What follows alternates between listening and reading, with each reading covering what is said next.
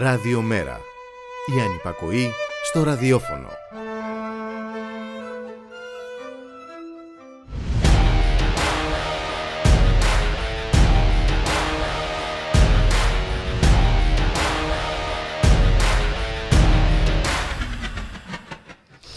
Κοίτα δίπλα σου και παραπέρα και θα δεις πόσο τυχερός είσαι. Δεν ζεις στην Ουκρανία, στη Συρία, στο Αφγανιστάν, στην Ιεμένη, στην Παλαιστίνη. Είσαι λευκός και όχι σκουρόχρωμος, ανήκει στη μεγάλη δημοκρατική ευρωπαϊκή οικογένεια. Μη διαμαρτύρεσαι λοιπόν, είσαι σε πολύ καλύτερη θέση. Μπορείς να αντέξεις τη διάλυση του δημόσιου συστήματος υγείας, τη συνεχής αυξήσεις ενέργεια και τρόφιμα, το χαμένο σου σπίτι, τις όλο ένα και μικρότερες πιθανότητες να διεκδικήσουν τα παιδιά σου ένα καλύτερο αύριο. Άντεξε το μικρότερο κακό, προσαρμόσου στο πλαίσιο που διαμορφώνεται από μας για σένα. Πρέπει να αποδεχθείς και την ελάχιστη γενεοδορία μας γιατί τα πράγματα μπορεί και να γίνουν πολύ χειρότερα.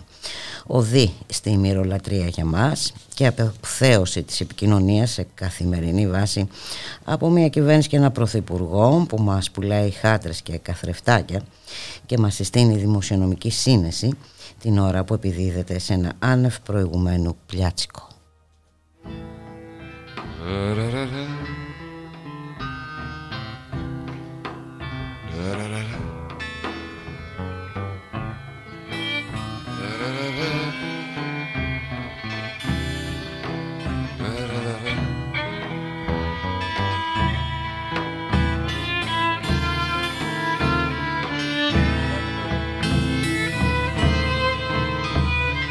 Ήταν οι πόρτες μου δίχως μπαχτσέδες και μεντασέδες κρατάνε τη γη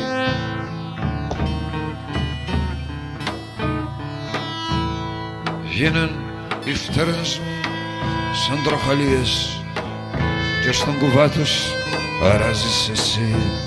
Αλλάζεις συχνά κάθε τόσο στολή αλλάζεις οσμή αλλάζεις εσύ. Και η ελπίδα μας έχει θαυτεί σαν το δωρή μες στο παχανί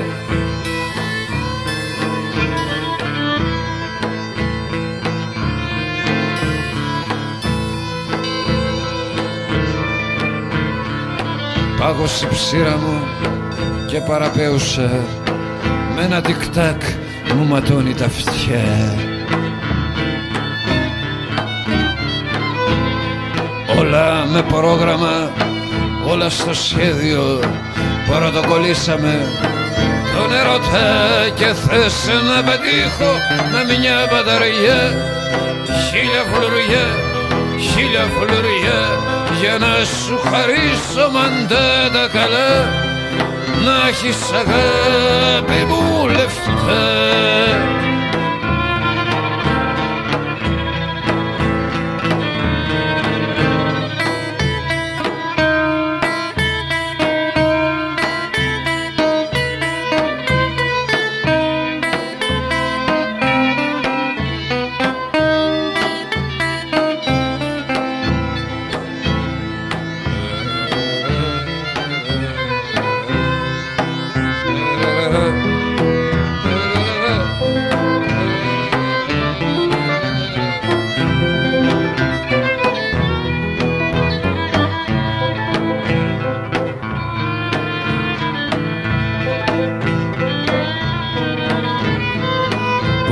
φάρμακο για τους μεγάλους. Και μουρονόλαδο για τα παιδιά.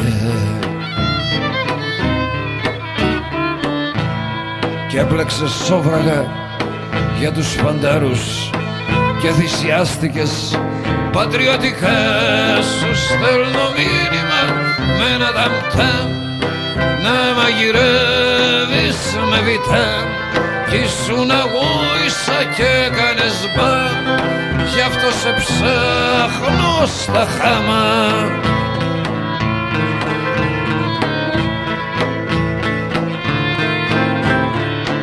Άδειο το βλέμμα σου κούφιας η ώρας μας.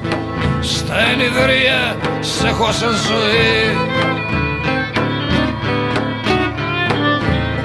Συνηθισμένη καθένας στο ρόλο του και η φαντασία μας έχει χαθεί. Την ξεπουλήσαμε στο Ιουσουρούμ για ένα κουστούμ, για ένα κουστούμ την ξεπουλήσαμε στο Ιουσουρούμ για ένα κουστούμ, για ένα κουστούμ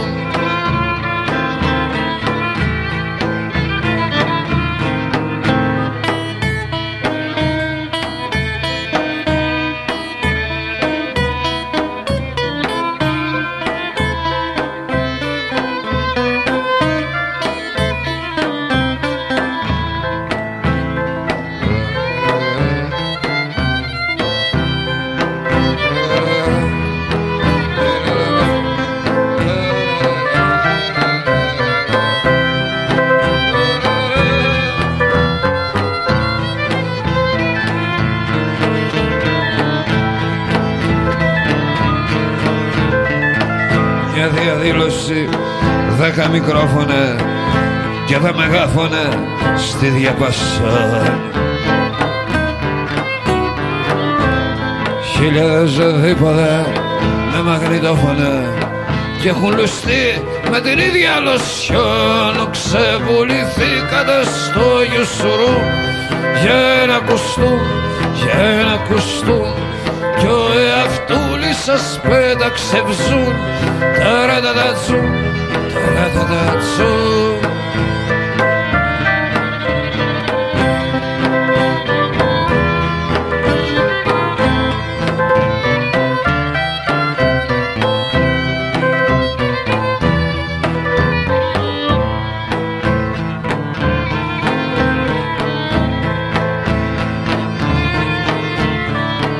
ταρατατατσού εποχή μου θυμίζεις τον Κέσσαρα και οι μελοθάνατοι σε χαιρετούν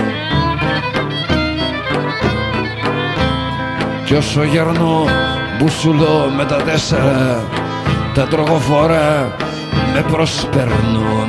Φεύγω και πάω να βρω στο Μπαγκόγκ το σύντροφό μου τον King Kong μες στο μυαλό μου βαράνε τα γκόγκ Μοιάζομαι μπάλα του πινκ πονγκ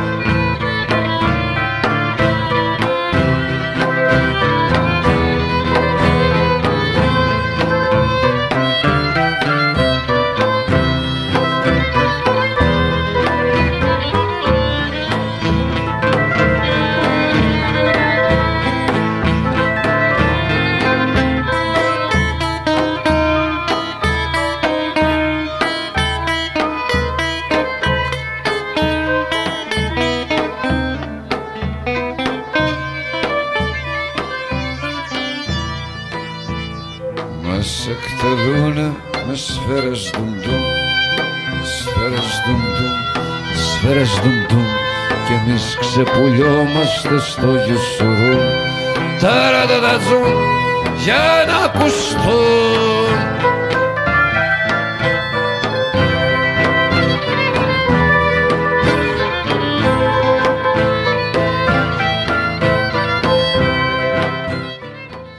Σουρούμ και Νικόλας Άσιμος ε, σαν σήμερα το 1988 έβαλε τέλος στη ζωή του Καλό μεσημέρι φίλες και φίλοι, ακροάτριες και ακροατές, είστε συντονισμένοι στο radiomera.gr, το στίγμα της μέρας, στον ήχο Γιώργος Νομικός, στην παραγωγή η Γιάννα Θανασίου, στο μικρόφωνο η Μπουλίκα Μιχαλοπούλου, 17 Μαρτίου σήμερα και μέτρα ε, περιορισμένης εμβέλειας που φυσικά δεν μπορούν να καλύψουν ε, την έκταση του προβλήματος της ακρίβειας ενοικοκυριά και επιχειρήσεις. Παρουσίασαν σήμερα οι αρμόδιοι υπουργοί ε, μετά την χθεσινή προαναγγελία ε, του Πρωθυπουργού.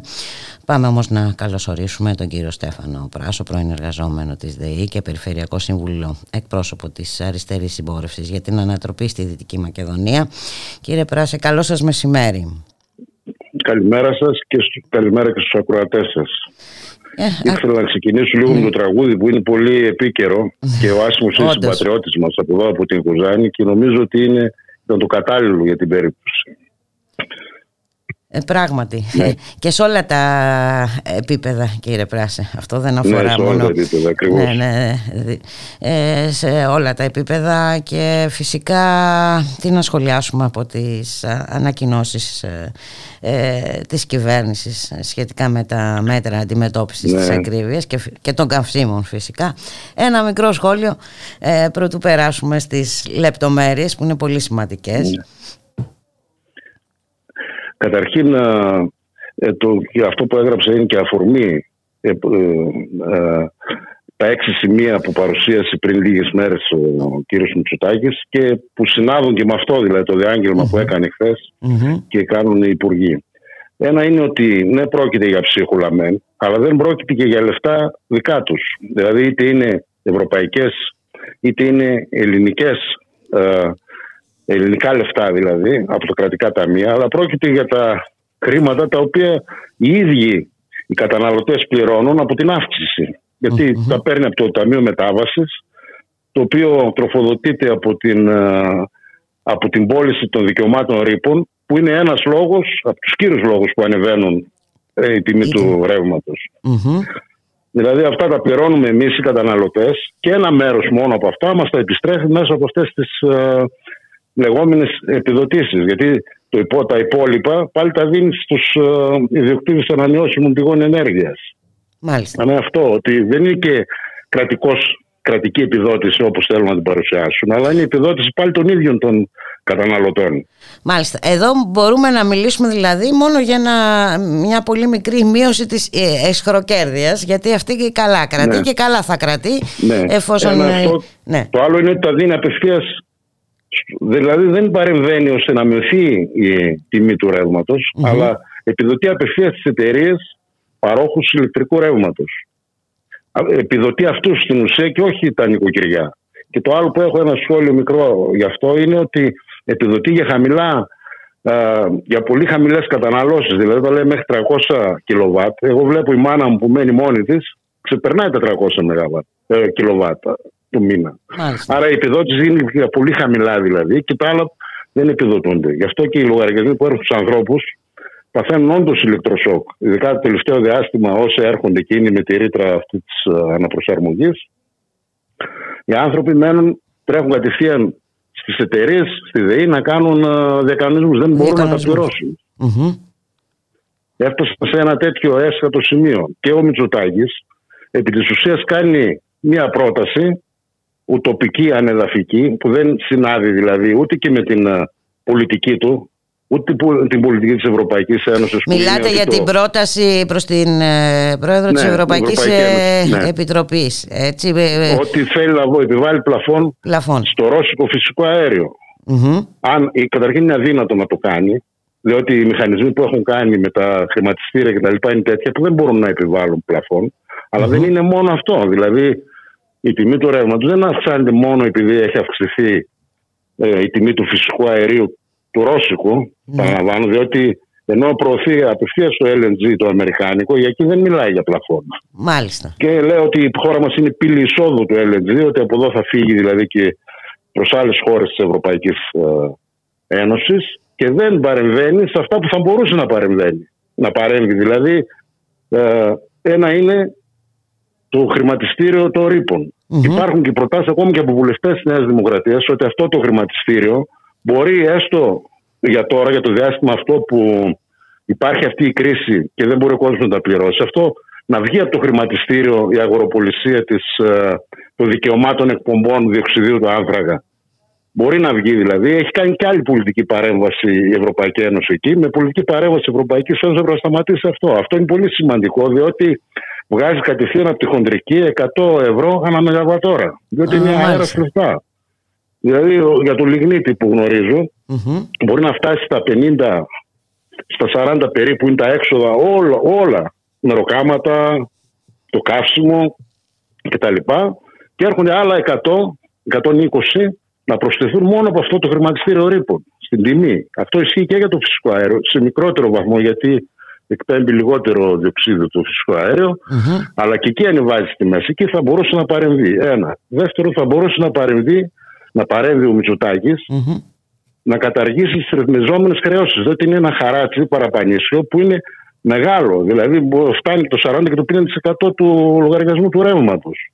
Που είναι αυτό το ΕΤΜΕΑΡ, που είναι η υπηρεσία κοινής ωφέλειας. Αυτά θα μπορούσε να τα καταργήσει και πρέπει να τα καταργήσει τώρα που υπάρχει αυτό το πρόβλημα. Θα μπορούσε να, να μειώσει ή να καταργήσει τον ΕΦΚΑ, το, συγγνώμη, το φόρο κατανάλωσης και από τους κατανάλωτε. Ενώ το έχει καταργήσει από τους παρόχους. Από τις βιομηχανίες δηλαδή που παράγουν, το έχει καταργήσει το, αυτόν τον φόρο. Ε, μπορούσε να το καταργήσει και από τους καταναλωτές. Να μειωθεί και άλλο η τιμή του ρεύματος.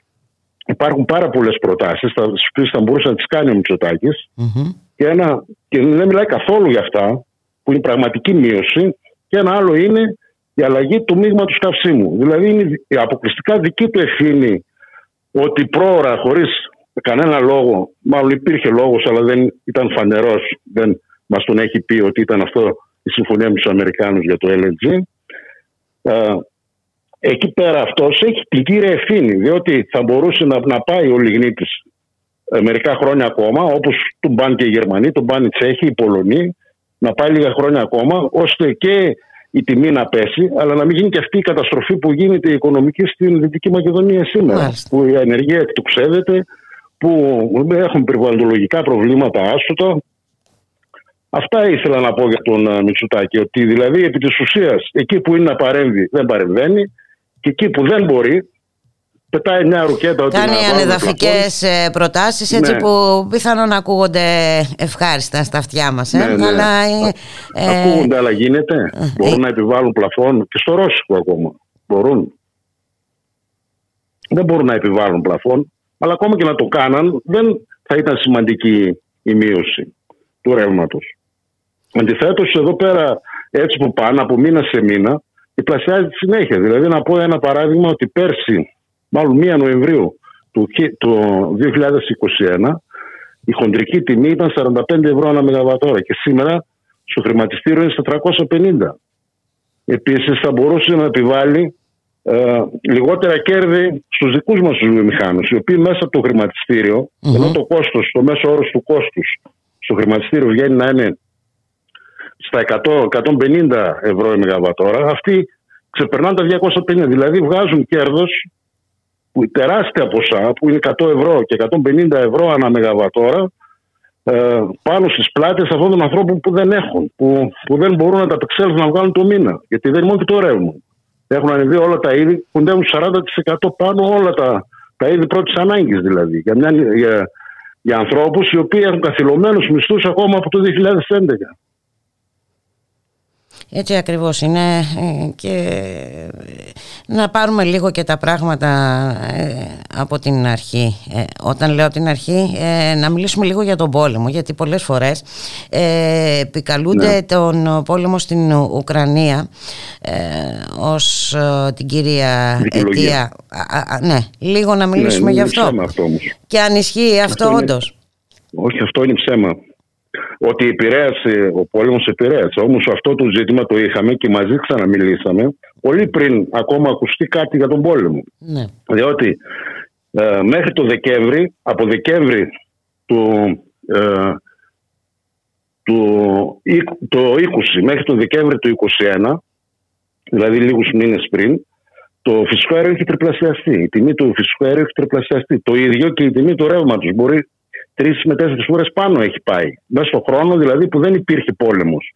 Και οι ναι, ναι. αναλυτές μιλούσαν ότι αυτό θα συνεχιστεί και μαλιστα θα φτάσει μέχρι το μήνα Μάρτι, όπως και έγινε, να, να ξεπεράσει το 1000 και 1500% η άνοδος της τιμής του ρεύματος και του φυσικού αερίου. Άρα ο πόλεμος επηρεάζει μεν, αλλά δεν ήταν ο καθοριστικός παράγοντας για τα καύσιμα. Οι ίδιοι αναλυτές έλεγαν ότι αυτό θα κρατήσει δύο χρόνια. Δεν ήταν δηλαδή πως το Φεβρουάριο και το Μάρτιο βγαίνοντας ο χειμώνας, τέλος πάντων θα έπεφταν οι τιμές.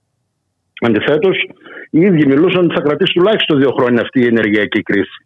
Και σίγουρα ο πόλεμος, τον οποίο και δεν, δεν είναι και άσχετος με τα ενεργειακά, ο πόλεμος σήμερα στην ε, Ουκρανία δεν είναι και άσχετος. Ε, οι Αμερικάνοι, ας πούμε, είναι οι μόνοι οφειλημένοι και ενεργειακά και γεωπολιτικά. Και η μεγάλη χαμένη είναι η Ευρώπη.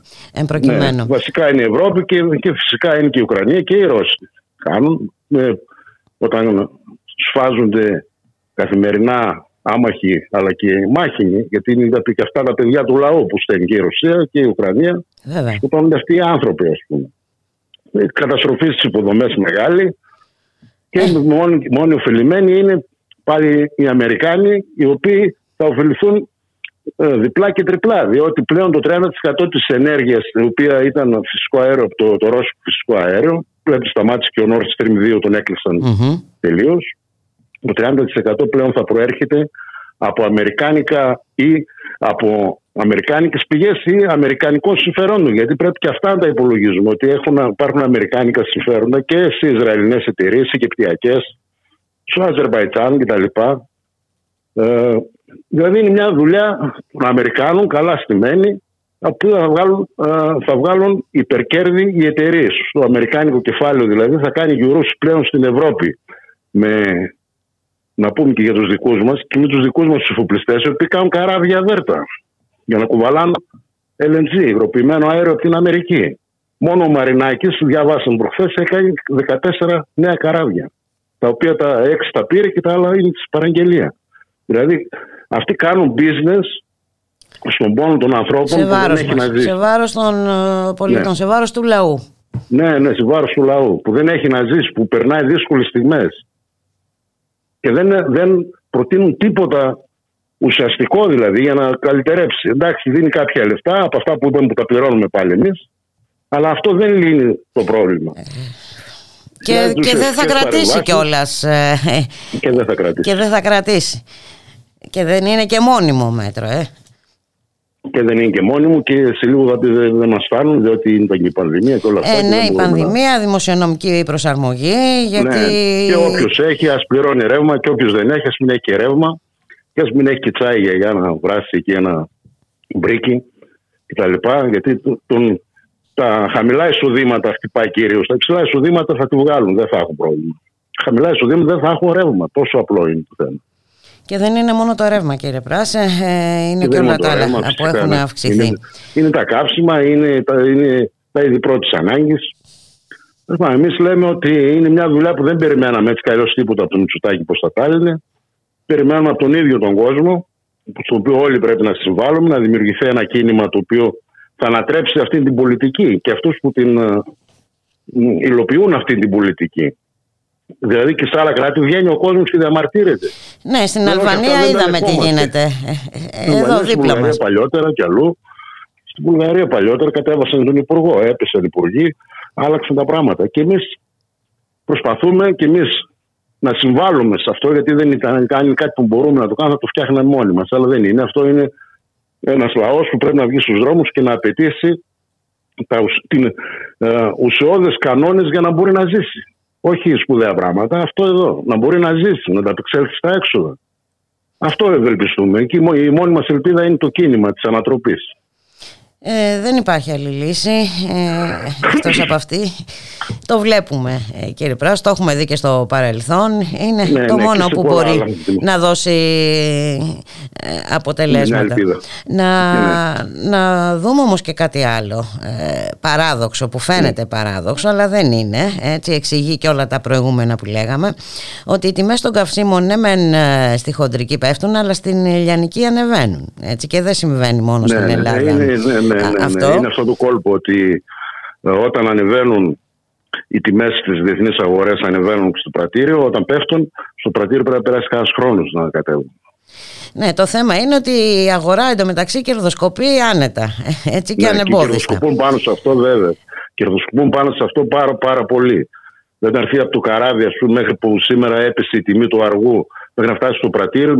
Στο το διάστημα κερδοσκοπούν ε, έμποροι και δηληστήρια και πάρα πολύ. Έχετε δίκιο. Ε, και ναι, ακριβώς αυτό ε, και αυτά που ακούμε περί αυτορύθμισης και της αγοράς και ανταγωνισμοί και τα λοιπά και τα λοιπά ναι, είναι ναι, τρίχες ναι, κατσαρές συγγνώμη δηλαδή Αλλά... με, αυτά μας, ε, ε, αυτά μας ξεκίνησαν ότι μόλις θα γίνει αυτή η απελευθέρωση η ρημάδα τότε θα γίνει ανταγωνισμός και οι τιμές θα πέφτουν ε, μόλις έγινε τότε κατευθείαν τριπλασιάστηκαν οι τιμές τα ζήσαμε και παλιότερα με τα κάψιμα επί Αδριανόπουλου που έλεγε μόλις κάνουμε απελευθέρωση στα κάψιμα θα πέσουν οι τιμές. Και πήγαν 40 και 50% την ε, ναι, επόμενη ναι. μέρα. Ε, ναι, τα ίδια μας έλεγε ο κύριος Χατζηδάκης και για την ιδιωτικοποίηση της ναι, ΔΕΗ. Αυτά είπε ο Ότι θα πέσουν οι τιμές και, τα λοιπά. Και τα λοιπά. Όταν είπε ότι θα κάνουμε το target model, το νέο χρηματιστήριο ενέργειας της Ελλάδος, θα πέσουν οι τιμές. Και την επόμενη μέρα ανέβηκαν 20% και στους επόμενους μήνες διπλασιάστηκαν οι τιμές.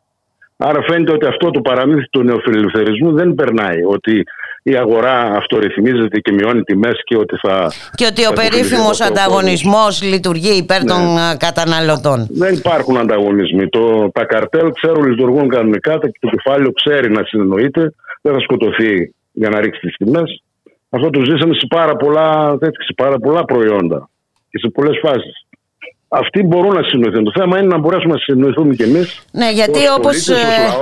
Έτσι ακριβώς, γιατί όπως είπατε και εσείς μέτρα υπάρχουν, μπορούν να, ε, μπορούν να ληφθούν άμεσα. Το θέμα είναι ότι δεν υπάρχει η βούληση. Ε, ναι, αυτό ακριβώς. Μάλιστα.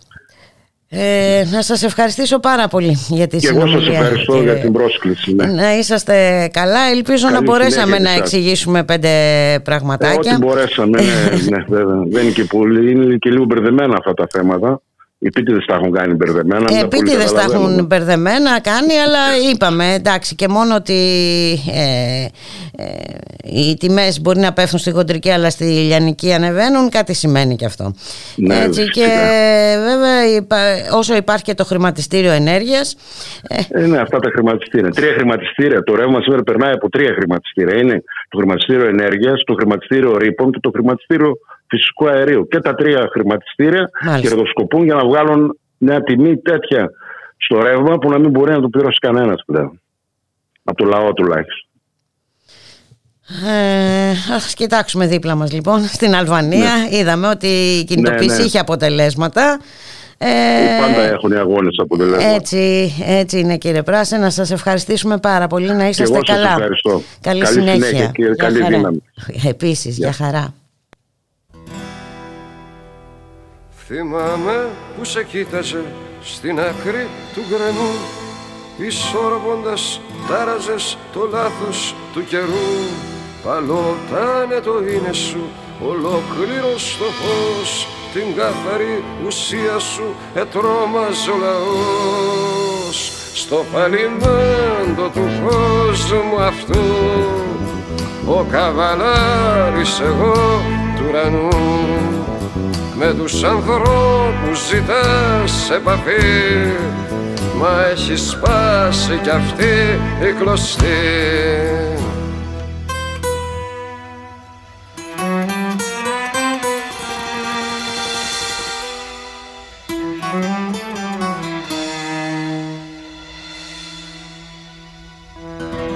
Τα χρόνια που περάσανε σ' αφήσανε πληγές Κουβάλαγες το τώρα σου και σ' άλλες εποχές. Ενώθηκες σαν τίποτα με τον ωκεανό Και γνώρισες τα πέραντο στον άλλο εαυτό. Στο φαλιμέντο του κόσμου αυτό Ο καβαλάρης εγώ του ουρανού με τους ανθρώπους ζητάς επαφή. Μα έχει σπάσει κι αυτή η κλωστή. Στο παλιμέντο του κόσμου αυτού Ο καβάρης εγώ του ουρανού. Της Αριάδνης το μη το κρατάς Κι απ' την αρρώστια τους και πάλι το σκάς Thank you.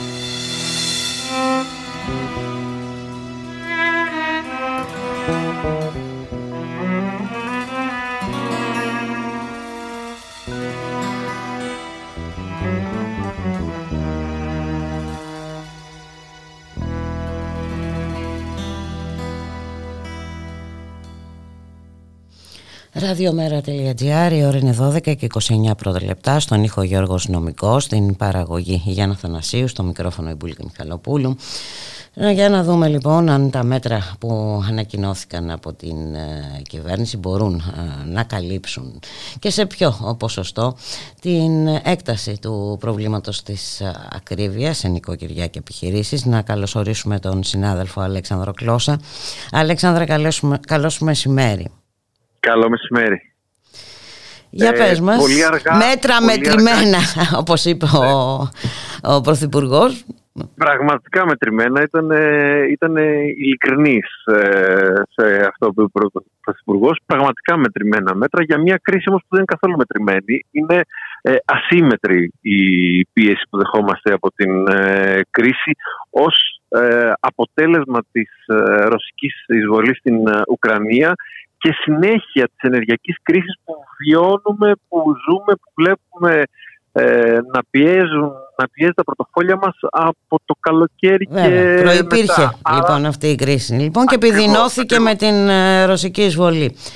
Να θυμίσω απλά, το έχουμε πει πολλές φορές αλλά αξίζει να το υπενθυμίσουμε ότι αρχικά η εκτίμηση του οικονομικού επιτελείου της κυβέρνησης ε, και ειδικά του Υπουργού Ανάπτυξης ήταν ότι όλο αυτό θα σταματήσει εκεί γύρω στα, αρχές Σεπτέμβρη, γύρω στα τέλη Σεπτέμβρη, αρχές Οκτώβρη θα ξαναπέσουν οι τιμές. Μετά ήταν Νοέμβριος, μετά έλεγε ότι θα κάνουμε φτηνά Χριστούγεννα. Ε, τώρα έχουμε φτάσει στο Μάρτιο και φτηνά, ε, φτηνό δεν υπάρχει τίποτα πλέον.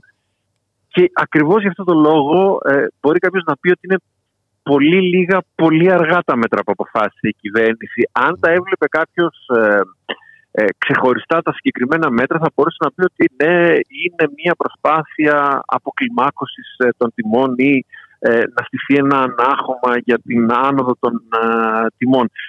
Αλλά, εδώ είμαστε ήδη σε πάρα πολύ ψηλά επίπεδα. Όταν συζητάμε ότι με την, αποκλιμα... με την, με την επιδότηση που θα δοθεί, που θα είναι 40 ευρώ το τρίμηνο στη βενζίνη, θα προμηθευόμαστε βενζίνη ε, για 60 λίτρα το μήνα, σχεδόν ένα γέμισμα δηλαδή το μήνα είναι αυτό που επιδοτείται.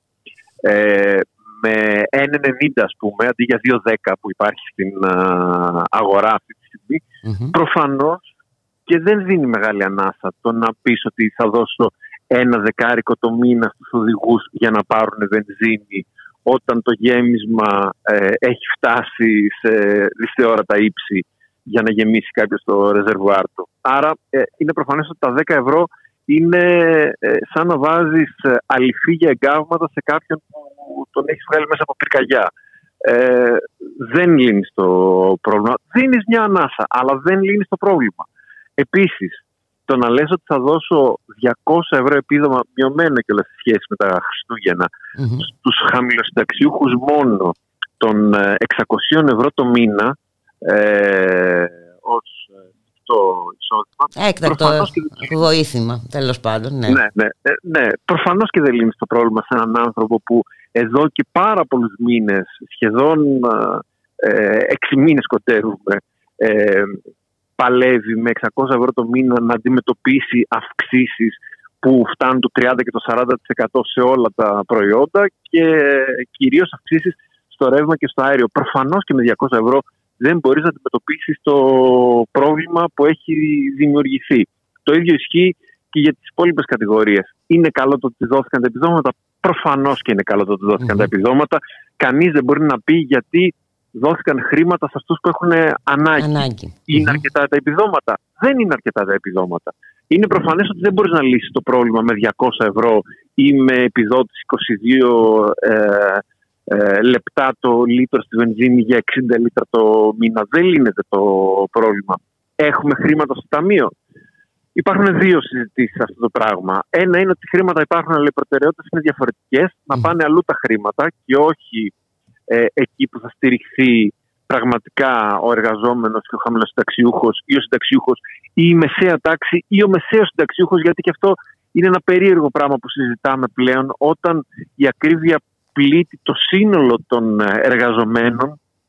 Πώς ορίζεται ότι ο άνθρωπος που παίρνει ένα χιλιάρικο το μήνα αλλά έχει οικογένεια μπορεί να τα βγάλει πέρα ε, καλύτερα από αυτό που παίρνει 600 ευρώ το μήνα. Είναι προφανές ότι δεν μπορεί να τα βγάλει ούτε ο ένας ούτε ο άλλος. Άρα φέρνουν και οι δύο ε, στήριξη και δίνοντάς τους ένα δεκάρικο ε, το μήνα στη βενζίνη και πανηγυρίζοντας ότι να εμείς δίνουμε επιδόματα σε οικογενειακό εισόδημα ετήσιο 30.000 ευρώ ε, είναι προφανές ότι απλά είναι ένας τρόπος για να γράψουμε έναν ε, εντυπωσιακό τίτλο ότι δίνουμε επιδόματα σε ανθρώπους που έχουν οικογενειακό εισόδημα ως και 30.000 ευρώ. Αυτό το 30.000 ευρώ αφορά μόνο την επιδότηση στη βενζίνη και αφορά μόνο ένα δεκάρικο περίπου 12 ευρώ, 13 ευρώ το μήνα. Το μήνα. Αυτή είναι η επιδότηση που θα πάρουν. Και αυτό όσοι για έχουν τρεις μήνες, αν δεν κάνω οικογενειακό λάθος, εισόδημα. Για τρεις Αλέξανδρο. μήνες. Ναι. Για τρεις μήνες. Αυτή είναι η επιδότηση που θα πάρουν οι άνθρωποι που έχουν οικογενειακό εισόδημα έως 30.000 ευρώ. Αυτό λοιπόν είναι το ένα. Αν υπάρχουν λεφτά. Αν υπάρχουν λεφτά, ε, είναι προφανές στο ταμείο, στο δημόσιο ταμείο, είναι προφανές ότι υπάρχουν ε, διαφορετικές προτεραιότητες για την ε, κυβέρνηση. Ό,τι λεφτά υπάρχουν να πάνε αλλού. Αλλά ακόμα και ε, αν ακούσουμε αυτό που λέει η κυβέρνηση, ότι τα δημοσιονομικά περιθώρια είναι πάρα πολύ στενά, ότι η χώρα ε, έχει ακόμα ζητήματα να αντιμετωπίσει, ότι δεν μπορούμε να τα αντιμετωπίσουν τα ζητήματα, ότι δεν έχουμε χρήματα στο ταμείο για να σπαταλήσουμε έτσι όπως ε, αρέσκονται να λένε ε, οι κυβερνώτες αυτή την εποχή, γιατί θεωρούν σπατάλη το να στηριχθεί ε, ο εργαζόμενος. Ναι, και νομίζω ότι είναι το μόνο που θεωρούν ε, σπατάλη, Αλέξανδρε. Ακριβώς, ακριβώς. Αν λοιπόν απο- απο- ε, παραδεχθούμε ή α, ακούσουμε αυτό που λέει η κυβέρνηση ότι δεν υπάρχει. Μμμ. Υπάρχουν πολλά ακόμα εργαλεία που δεν είναι καθόλου, ε, δεν επιβαρύνουν καθόλου δημοσιονομικά την ε, χώρα για να αντιμετωπίσει το πρόβλημα. Για παράδειγμα, το να ελέγξεις την αγορά, αν υπάρχουν αυτή τη στιγμή καρτέλ που έχουν στηθεί εξαιτίας της συγκυρία, δεν έχει κανένα δημοσιονομικό κόστος. Μμμ. Το να μειώσεις, για παράδειγμα, το ΦΠΑ ή τον ειδικό φόρο κατανάλωση στα καύσιμα από τη στιγμή που βλέπεις ότι η αύξηση στην τιμή των καυσίμων έχει μειώσει συγκλονιστικά την κατανάλωση, ε, προφανώς και δεν θα έχει ε, δημοσιονομικό Δημοσιονομικό κόστος. Μπορεί, να, κόστος. Μμμ. μπορεί να κερδίσεις κιόλα από αυτό, γιατί μειώνοντας τους φόρους θα αυξηθεί και πάλι η κατανάλωση. Κατανάλωση. Τουλάχιστον στα συγκεκριμένα προϊόντα και στις συγκεκριμένες ε, υπηρεσίες. Όταν ξέρουμε ότι η Ελλάδα δυστυχώς είναι πρωταθλήτρια στην φορολογική επιβάρυνση στα καύσιμα. Άρα προφανώς και αν μπορείς να ρίξεις την τιμή της βενζίνης σε επίπεδα πολύ χαμηλότερα, στο 1,60 ή 1,70 μειώνοντας τους φόρους, προφανώς και θα στηρίξεις τα έσοδά σου γιατί δεν θα μειωθεί η κατανάλωση. Ήδη έχει ξεκινήσει μια κουβέντα, δηλαδή εγώ την κάνω με τους ε, ε, δικούς μου ανθρώπους αν έχει μειωθεί η κίνηση των αυτοκινήτων στους δρόμους εξαιτίας της βενζίνης και αν βλέπουν μειωμένη την ε, κίνηση. Προφανώς και πάρα πολλοί κόσμος σκέφτεται το να μετακινηθεί με το αυτοκίνητό του αυτή την ε, εποχή ή να περιορίσει τις άσκοπες μετακινήσεις για να μην ε, σπαταλήσει την πολύ ακριβή βενζίνη του.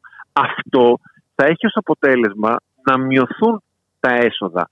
Εάν λοιπόν η κυβέρνηση λέει ότι στο- στην τελική δεν θα μειωθούν τα έσοδα γιατί είναι τόσο ακριβή η βενζίνη που και με μικρότερη κατανάλωση εγώ τα έσοδα που θέλω θα έρθουν γιατί είναι πολύ ακριβή η βενζίνη άρα θα μαζέψω πολλά χρήματα είναι προφανές μια επιλογή. Είναι μια προφανής επιλογή αυτή που γίνεται από την πλευρά της ε, κυβέρνησης. Και γι' αυτό θα πρέπει να απαντήσει η κυβέρνηση. Από εκεί και πέρα, το αν θα πρέπει να γίνουν ε, έλεγχοι μαζικοί παντού σε όλη την αγορά ε, και όχι μόνο στα καύσιμα αλλά σε όλα τα προϊόντα για το αν έχουν στηθεί καρτέλ, αν υπάρχει ε, υπέρογγη αύξηση και αν όλο αυτό οδηγεί σε αύξηση των ε, τιμών που δεν αντιστοιχούν στην αύξηση των πρώτων υλών των υπηρεσιών ή για παράδειγμα στην αύξηση των, ε, του μεταφορικού κόστους αυτό θα πρέπει να ελεγχθεί. Το πλαφόν στα, στο κέρδος που έβαλε η κυβέρνηση είναι ένα πολύ επικίνδυνο πλαφόν. Γιατί πρώτα απ' όλα πώς ελέγχεται. Δεν ελέγχεται πάρα πολύ εύκολα. Και δεύτερον, όταν ε, βάζεις πλαφόν στο κέρδος, μπορεί ο καθένας να μετατρέψει τη τιμή έτσι ώστε να καλύψει αυτό το, ε, το κενό που δημιουργείται ή να πιάσει τη τιμή του άλλου ε, βάζοντας ε, διαφορετικά στάνταρ. Είναι ε, προφανές ότι δεν είναι η απάντηση στο πρόβλημα το να βάλεις πλαφόν στο, ε, στο κέρδος της ε, κάθε επιχείρησης. Και είναι προφανές ότι δεν βλέπουμε αυτή τη στιγμή πρόθεση από το οικονομικό επιτελείο πραγματικά να αντιμετωπίσει το πρόβλημα που έχει δημιουργηθεί από την ε, συγκλονιστική αύξηση των τιμών. Αυτό προσπαθούμε με ασπιρίνες να ε, αντιμετωπίσουμε πολύ σοβαρές ασθένειες και είναι προφανές ότι δεν μπορούμε με ασπιρίνες να αντιμετωπίσουμε πολύ σοβαρές ασθένειες. Ναι, για να μην πάμε τώρα και στα άλλα στην ε, αύξηση του κατώτατου μισθού και τα λοιπά και τα λοιπά. Ε, που και εκεί ε, είναι προφανές ότι αυτό είναι μια απάντηση στο πώς αντιμετωπίζεται για παράδειγμα η ακρίβεια αυξάνοντας το εισόδημα. Έχουμε ένα πολύ δύσκολο συνδυασμό να αντιμετωπίσουμε και η κυβέρνηση έχει ένα πολύ δύσκολο συνδυασμό πραγμάτων να αντιμετωπίσει. Πολύ περίπλοκο συνδυασμό πραγμάτων. Η αύξηση του πληθωρισμού είναι ένα φαινόμενο που δεν αντιμετωπίζει πάρα πολύ εύκολα δεν αντιμετωπίζονται απλά αυξάνοντας τους μισθούς, γιατί ταυτόχρονα τροφοδοτεί στο τέρα του πληθωρισμού αυξάνοντας τους μισθούς. Ε, Δυστυχώς έτσι, έτσι ε, λειτουργεί η οικονομία. Προ, προκαλείς πρόβλημα στη ζήτηση, προκαλείς πρόβλημα στην προσφορά, προκαλείς πρόβλημα στους, ε, στην αύξηση των μισθών. Δεν αντιμετωπίζεται απλά λέγοντας αύξηση τους μισθούς για να αντιμετωπίσει τη, η ακρίβεια. Αλλά εδώ βλέπουμε ότι δεν γίνονται οι συνδυαστικές κινήσεις που χρειάζεται να γίνουν ώστε να αντιμετωπιστεί το φαινόμενο. Είναι ένα φαινόμενο που δυστυχώς ε, διαβάζοντας την οικονομική ιστορία κανείς θα μπορεί να καταλάβει ότι όταν ζούμε σε κύκλους ε, έντονων πληθωριστικών πιέσεων ε, παίρνει καιρό για να αποκλιμακωθεί αυτό το φαινόμενο. Δεν υπάρχει συνταγή που να είναι σίγουρη. Κάθε φορά που υπάρχει ένας κύκλος πληθωριστικής κίνησης, η συνταγή ήταν λίγο διαφορετική γιατί ε, είναι και ανάλογα με την αιτία που βλέπουμε να ε, δημιουργούνται οι πληθωριστικές ε, πιέσεις στην ε, αγορά. Αλλά παρόλα αυτά υπάρχουν εργαλεία τα οποία προς το παρόν δεν βλέπουμε να. Να θέλει να τα χρησιμοποιήσει η κυβέρνηση. Ακριβώς. Είμαστε πολύ σφιχτοί στο να χαλάσουμε λεφτά για να στηρίξουμε την ε, αγορά, την οικονομία, τους μισθωτούς και τους ε, ελεύθερους επαγγελματίες και είμαστε πολύ large όταν τα λεφτά πηγαίνουν σε... Όταν ε, πρέπει να υπερασπιστούμε τα κέρδη κάποιων. Ε, αυτό είναι. Ναι, ακριβώς. ακριβώς, Έτσι ακριβώς. για να τα λέμε τα πράγματα... Πολύ μεγάλο πρόβλημα. Βέβαια και να μην μιλήσουμε και για τους αγρότες δεν ξέρω κατά πόσο θα είναι θα καλύπτει τις ανάγκες τους ναι, στα κάκελα λένε και οι αγρότες, γιατί είναι προφανές ότι η αύξηση του καυσίμου και η αύξηση των ε, ζωοτροφών και η αύξηση των λοιπασμάτων στις τιμές δεν καλύπτεται από αυτή την μικρή ε, επιδότηση, ιδίως όταν μιλάμε για μια περίοδο που έχουν φάει όλη αυτή την πίεση ε, και κλείνουν συμβόλαια και αγοράζουν ζωοτροφές για την επόμενη περίοδο σε εξαιρετικά υψηλές τιμές. Άρα θα έπρεπε να υπάρχει μεγαλύτερη μέρημνα, γιατί αυτό θα το δούμε στα ράφια του σούπερ μάρκετ το επόμενο διάστημα, στα ράφια των μανάβικων, στις πάκου λαϊκής.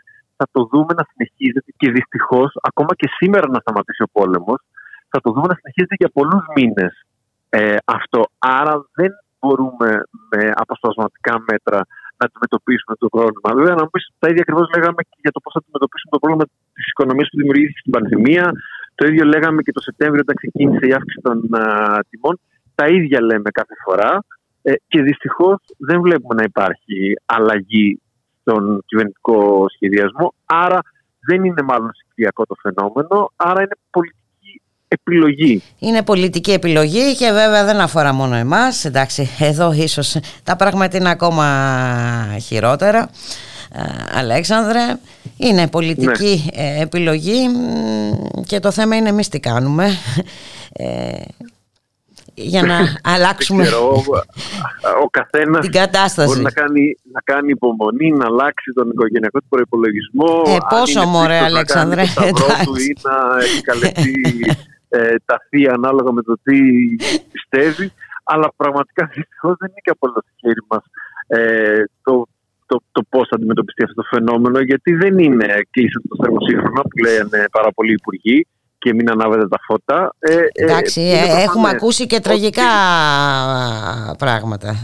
Ε, ναι, γι' αυτό λέω ότι προφανώς αφού ζούμε σε μια πολύ περίεργη περίπτωση θα πρέπει να είμαστε λίγο πιο προσεκτικοί στις καταναλώσεις μας, αλλά και να είσαι προσεκτικός στην κατανάλωσή σου. Βλέπουμε λογαριασμούς που ξεφεύγουν από, την, από κάθε λογική και από κάθε κατανάλωση. Άρα ε, είναι προφανές ότι δεν αντιμετωπίζεται με λιγότερο φως ή αν θα διαβάζουμε με κεριά το βράδυ. Τίποτα, είναι αυτό που είπαμε. Αλλαγή, αλλαγή πολιτικής ε, χρειάζεται, Ακριβώς. Αλέξανδρα, και κυρίως να κατανοήσουμε ε, σε πρώτη φάση που οφείλονται. Ποια είναι η εξήγηση όλων αυτό που μας συμβαίνουν. Έτσι, γιατί ε, προσπαθούν να μας πείσουν ότι και καλά είμαστε και τώρα και δείχνοντας μας πολύ χειρότερες καταστάσεις αλλού. Δηλαδή, ε, εντάξει, σου λένε δεν, δεν ζεις στη Συρία, δεν ζεις στην Παλαιστίνη, ναι, δεν ζεις, άρα Ε, να είσαι ικανοποιημένος με αυτό, ε, ε, κάτσε εκεί γιατί τα χειρότερα μπορεί και να έρθουν. Λοιπόν... Εγώ ξέρω ότι ο καλός ο καπετάνιος δεν κρίνεται όταν έχει μηδέν μποφόρ και το αεράκι πηγαίνει το, τη βάρκα προς, την, προς το λιμάνι, προς το απάνεμο λιμάνι. Ο καλός ο καπετάνιος κρίνεται όταν υπάρχει φουρτούνα και πολλά μποφόρ. Εκεί κρίνεται ο καλός ο καπετάνιος. Με μία όλοι καλοί καπετάνιοι. Ε, βέβαια, έτσι ακριβώς είναι και αυτόν τον καπετάνιο, τον συγκεκριμένο τον έχουμε δει. Ε, να σε ευχαριστήσουμε πάρα πολύ, Αλέξανδρε. Να σε καλά, για χαρά, καλό μεσημέρι.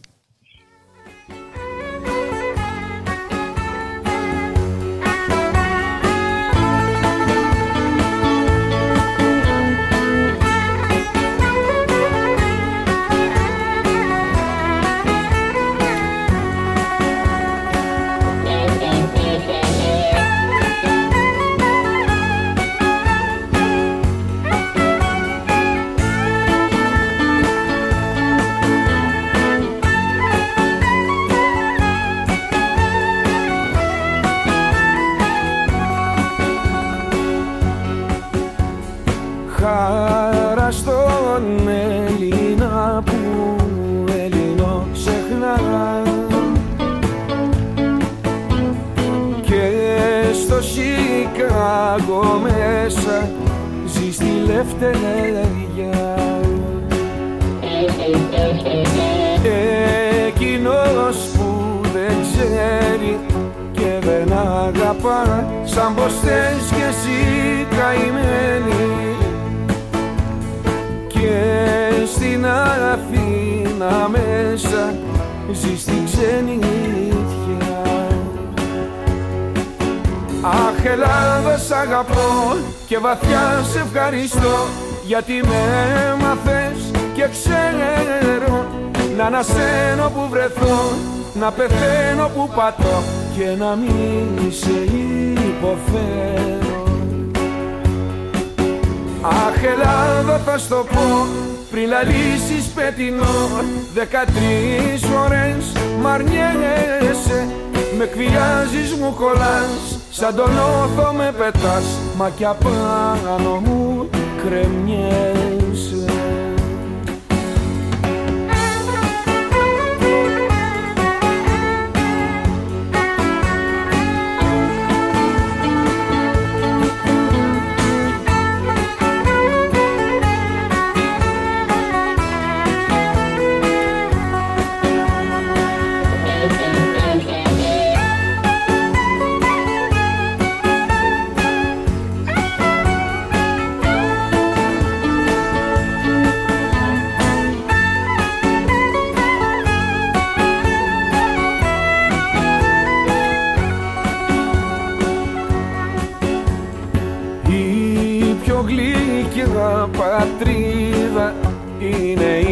καρδιά Οδυσσέα γίνα κοντά μου.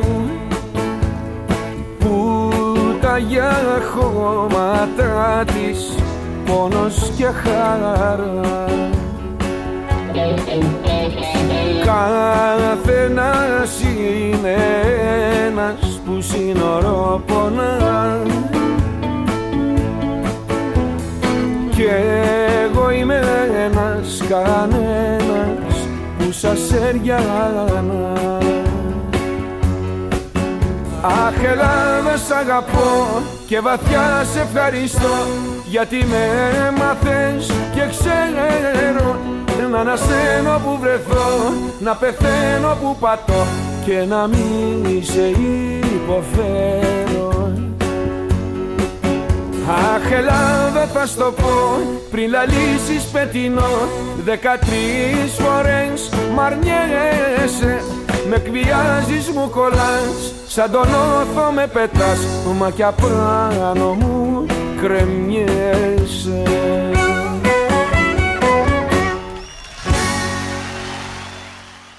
Ραδιομέρα.gr, το στίγμα της μέρας, στον ήχο Γιώργος Νομικός, ε, στην ε, παραγωγή Γιάννα Θανασίου, στο μικρόφωνο η Μπουλίκα Μιχαλοπούλου. Ε, στο 14% η απώλεια της αγοραστικής δύναμης τον Ιανουάριο επί των βασικών αποδοχών σημειώνει το Ινστιτούτο Εργασίας της ΓΕΣΕ ε, τεκμηριώνοντας το αίτημα για αύξηση ε, του κατώτατου μισθού στα 751 ευρώ. Να καλωσορίσουμε τον κύριο Γιώργο Αργίτη είναι επιστημονικός διευθυντής του Ινστιτούτου Εργασίας της ΓΕΣΕ. Καλό σας μεσημέρι κύριε Αργίτη. Καλό μεσημέρι και σε εσάς ε, λοιπόν βλέπουμε όπως σημειώνεται στην ε, έκθεσή σας ότι τον Ιανουάριο η, η αγοραστική μας δύναμη έχει πέσει κατά 14% και αυτό τον Ιανουάριο έτσι και με το δεδομένο ότι ε, το κύμα της ακρίβειας συνεχίζεται ε, βρισκόμαστε στο Μάρτιο μπορούμε να υποθέσουμε ότι θα έχει αυξηθεί και αυτό το ποσοστό. Πολύ σωστά. Έτσι δεν είναι; Βεβαίως έτσι είναι. Θα έλεγα, θα ήθελα να προσθέσω το εξής, ότι έχει ξεκινήσει μια σωρευτική μείωση της αγοραστικής δύναμης των αμοιβών, αλλά εμείς επικεντρωνόμαστε στον κατώτατο μισθό. Το κατώτατο μισθό λοιπόν σχεδόν από τον Ιούνιο, όταν ξεκίνησε να συσσωρεύεται και να δημιουργείται και να εκτοξεύεται αυτό το κύμα της ακρίβειας. Άρα, εάν το δούμε σωρευτικά, η απώλεια, η απώλεια σε βιωτικό επίπεδο για τους εργαζόμενους είναι πάρα πολύ μεγάλη. Ένα δεύτερο σημείο που θα ήθελα να ε, έτσι σημειώσω είναι ότι οι εκτιμήσεις δικές μας στηρίζονται πάνω στα διαθέσιμα στοιχεία της Ελστάτ και στις σταθμίσεις που γίνονται για τις διάφορες κατηγορίες δαπανών οι οποίες θα έλεγα, και αυτό θέλω να υπογραμμισω ότι η ακρίβεια πιθανά να απαιτεί μια ε, ε, έναν επαναπροσδιορισμό. επανεξέταση. με την έννοια ότι θα μπορεί το αποτέλεσμα να είναι ακόμα πιο μεγάλο. Ενώ στην αγοραστική δύναμη και στο ιδιωτικό επίπεδο. Και επιτρέπετε μου και αμέσως θα ε, ολοκληρώσω τη σκέψη μου ότι το 15% αν το αφήσουμε ως ποσοστό μας δείχνει βέβαια κάτι αλλά θα ήταν καλύτερο να δούμε σε απόλυτο μέγεθος τι σημαίνει αυτό. Και αυτό σημαίνει ότι στα 650 ένας εργαζόμενος χάνει περίπου πάνω από 90 ευρώ το μήνα ως προς τις αγορές αγαθών και υπηρεσιών που κάνει. Νομίζω ότι έτσι μπορεί να γίνει πολύ πιο αντιληπτο η επίδραση πάνω στο βιωτικό επίπεδο των εργαζομένων. Και μιλάμε για 46% των ε, εργαζομένων στη χώρα μας που αμείβονται με τον κατώτατο μισθό. Ένα πολύ μεγάλο ποσοστό δηλαδή, κύριε Αργή είναι μεγάλο και θα έλεγα εδώ θα πρέπει να προσθέσουμε και όλους εκείνους που δεν αμείβονται με, με το κατώτατο αλλά είναι κάτω από το κατώτατο. Δηλαδή εδώ αναφέρομαι στις δεκάδες χιλιάδες εργαζομένους που δουλεύουν σε καθεστώς ε, μερικής απασχόλησης. Αλλά και αν ανέβουμε λίγο πάνω από το κατώτατο, δηλαδή αν ανέβουμε από τα 650, από τα 663 που είναι τώρα στα 700, 750 και 800 ευρώ που και σε αυτά τα εισοδήματα οι απώλειες είναι μεγάλες νομίζω ότι πλέον ε, καλύπτουμε ένα πολύ μεγάλο ποσοστό των Ελλήνων μισθωτών που ε, αμείβεται με αυτά τα ύψη εισοδήματα. Και δεν μπορεί να καλύψει στοιχειώδεις ε, ανάγκες κύριε Αργίτη. Αν λοιπόν, ε, ε, πόσο θα το απολογίζετε αυτό το ποσοστό συνολικά; Πέραν του 46% που αμοιβείται με τον κατώτατο μισθό, αν βάλουμε και τους εργαζόμενους με ελαστικές ε, σχέσεις ναι. εργασίας και που παίρνουν λιγότερα ή και αυτούς που έστω φτάνουν τα 800 ή και τα 1000 ε, ευρώ, γιατί και τα 1000 ευρώ ε, για μια οικογένεια δεν νομίζω ότι είναι αρκετό ποσό για να καλύψει τις αυξημένες ανάγκες. Είναι, είναι θα έλεγα έτσι, πάνω από ένα εκατομμύριο. Μάλιστα. Να μιλήσουμε με απόλυτα μεγέθη. Έτσι και βάλτε αυτό επί το, και των οικογενειών που βρίσκονται από πίσω από, από αυτούς τους εργαζόμενους. Έτσι μιλάμε πλέον για ένα σημαντικό κομμάτι της ελληνικής κοινωνίας. Η πρότασή σας ε, ποια είναι κύριε Αργίτη; Ε... Κοιτάτε, η πρότασή μας, εμείς ερχόμαστε και κάνουμε μια πρόταση καινούργια θα λέγαμε από πέρσι, καινούργια σε εισαγωγικά.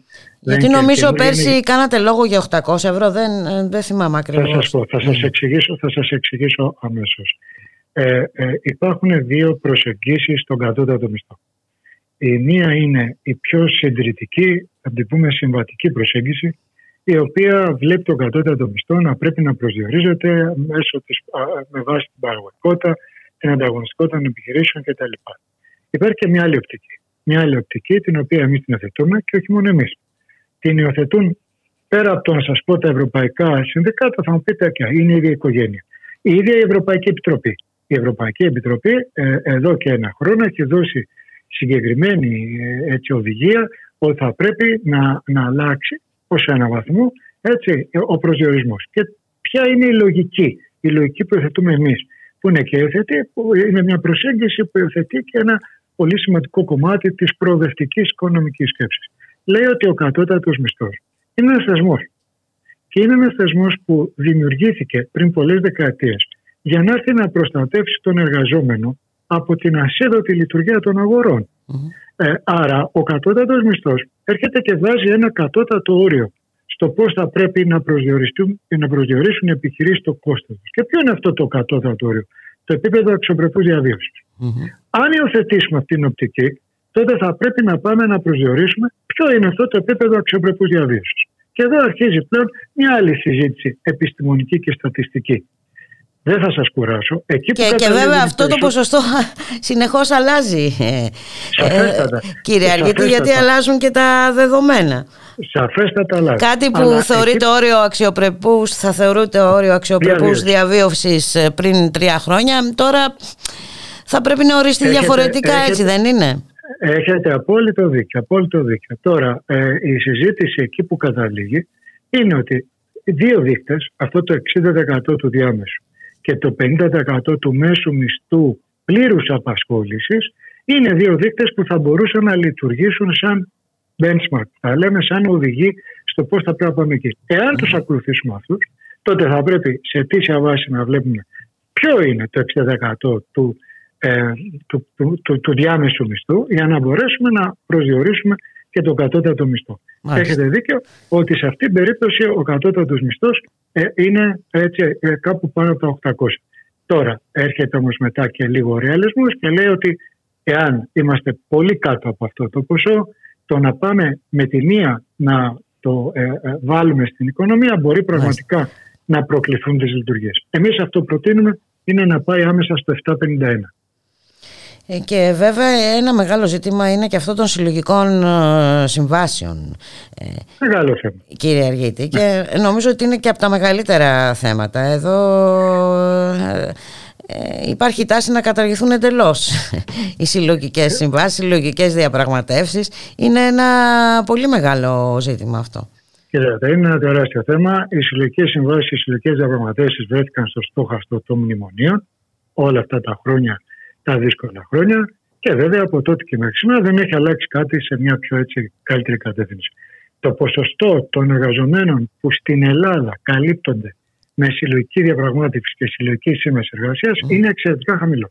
Πόσο είναι Πάλι περίπου, ξέρουμε, ε, κύριε Βεβαίως. Είναι, είναι, είναι, κάτω από 20%. Μάλιστα. Πάρα πολύ Είναι εντυπωσιακό. Ε, ναι. Είναι εντυπωσιακό. Και προσέξτε, έρχεται η Ευρωπαϊκή Επιτροπή, πάλι όχι τα ευρωπαϊκά συνδικάτα που θα πει κάποιος, mm-hmm. εντάξει, αυτό πρέπει να κάνουν και λέει ότι για να μπορέσουν να λειτουργήσουν οικονομίες και για να μπορέσει να προστατευτεί το αξιοπρεπές επίπεδο, αυτοί βάζουν και το δίκαιο, έτσι να είναι δίκαιο, ένα δίκαιο επίπεδο διαβίωσης θα πρέπει το ποσοστό αυτό σε όλες τις ευρωπαϊκές οικονομίες να κυμαίνεται γύρω στο 70%. Oh. Ε, κάντε τη διαφορά να δείτε ποια είναι η απόκληση. Παρασάγκας. Μεγάλη διαφορά. Και εμείς κάναμε και κάτι άλλο στην έκθεση που δώσαμε χθες στη δημοσιότητα που είναι ένα εντυπωσιακό έβριμα κατά την άποψή μας. Εκτιμήσαμε, εάν αυξάνεται κατά 10% σε αιτήσια βάση το ποσοστό κάλυψης, πώς θα επηρεαστεί η μεγέθυνση και άλλα βασικά μεγέθη. Και το αποτέλεσμα είναι πάρα πολύ θετικό. Είμαι σχεδόν περίπου μισή μονάδα του ΑΕΠ θα έπαιρνε ε, η μεγέθυνση από ε, ενώ σε ποσοστό μισή μονάδα, έτσι, να, ε, εάν είχαμε αυτή την αύξηση. Δηλαδή ένας συνδυασμός που εμφανίζουμε εκεί σε ένα πίνακά μας, mm. μιας αύξησης του κατώτατου μισθού και του ποσοστού κάλυψης των εργαζομένων από τις συλλογικέ διαπραγματεύσεις, θα μπορούσε να δίνει ένα και πάνω με 1,5% στην μεγέθυνση τα επόμενα χρόνια. Ε, νομίζω από μόνο του αυτό Μιλά... λειτουργεί ως ναι. ένας αναπτυξιακός μηχανισμός. Μάλιστα. Είναι απογοητευτικά τα πράγματα κύριε Αργίτη. η, η κατάσταση της αγοράς εργασίας στην Ελλάδα μας δείχνει ότι το υπόδειγμα ανάπτυξης στην Ελλάδα δεν είναι ούτε βιώσιμο αλλά και ούτε δίκαιο. Ε, ναι, ε, δίκαιο δεν είναι σίγουρα, αλλά δεν είναι. και, και δυστυχώς ε, δεν θα είναι βιώσιμο για και για ακόμη μεγαλύτερο ποσοστό των εργαζομένων αν συνεχιστεί η κατάσταση που ζούμε σήμερα. Έτσι, γιατί, γιατί υπάρχουν πάρα πολλοί παράγοντες που επηρεάζουν. Και βέβαια τα μέτρα, η κατάσταση δεν λύνεται με μέτρα ασπιρίνες ε, θα λέγαμε κύριε Αργίτη, ούτε με μέτρα περιστασιακά και περιορισμένης ε, διάρκειας. Εδώ χρειάζονται θεσμικές αλλαγές, έτσι δεν είναι; Ε, συμφωνώ απόλυτα και θα έλεγα το εξής αν μου επιτρέπετε. Χθες άκουσα τον Πρωθυπουργό να μιλάει για την κερδοσκοπία στις διεθνείς αγορές ενέργειας.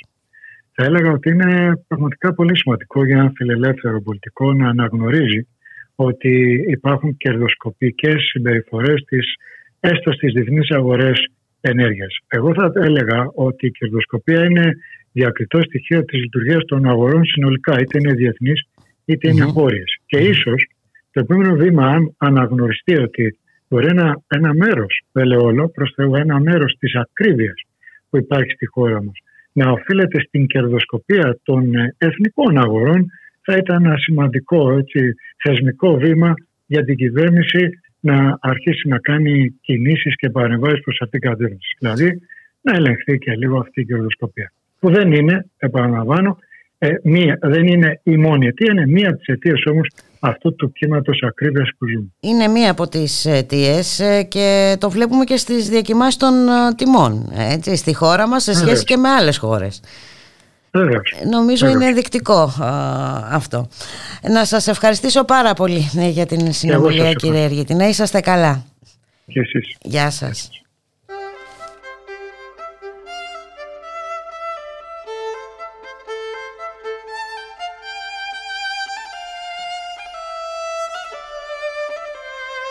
Ραδιομέρα. Η ανυπακοή στο ραδιόφωνο.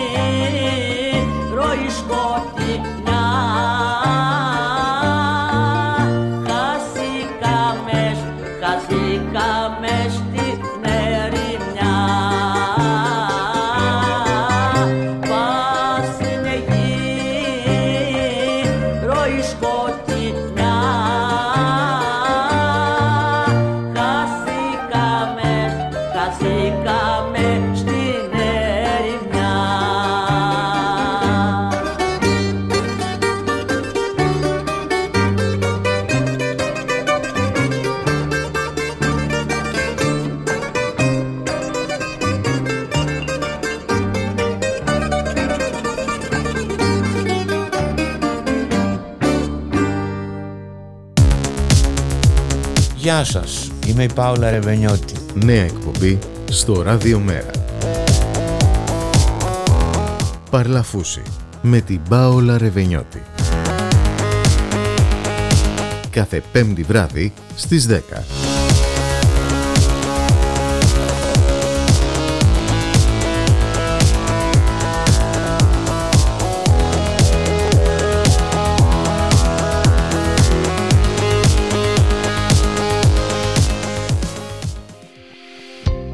Μπορείτε να ακούτε όλες τις εκπομπές στο κανάλι του Ραδιομέρα, στο YouTube και στο Spotify. Επικοινωνείτε μαζί μας στο mail info παπάκι καθώς και στο chat του σταθμού.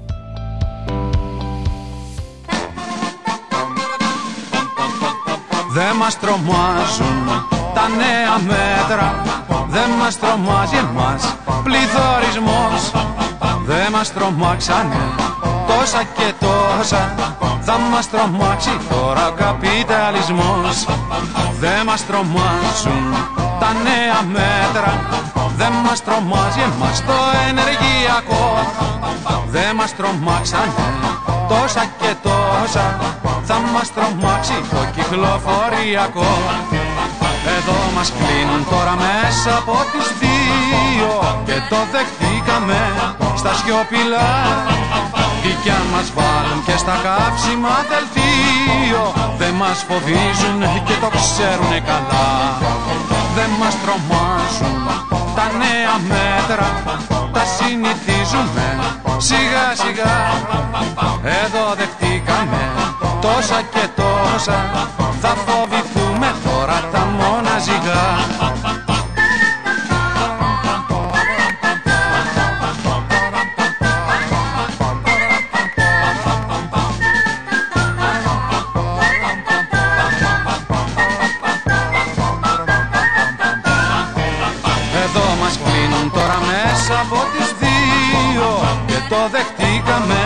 στα σιωπηλά.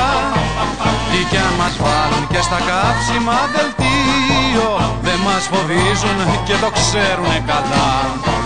Δεν μας τρομάζουν τα νέα ωράρια Σιγά σιγά θα συνηθίζουμε κι αυτά.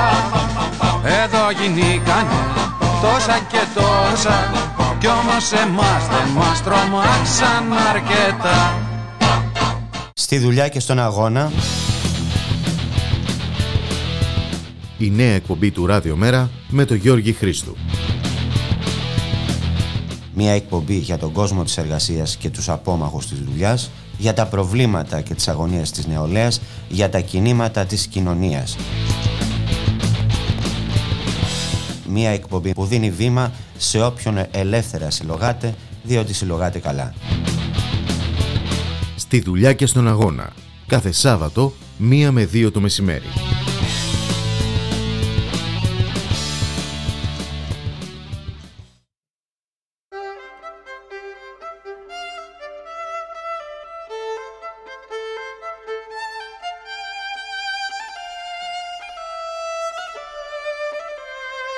Ραδιομέρα.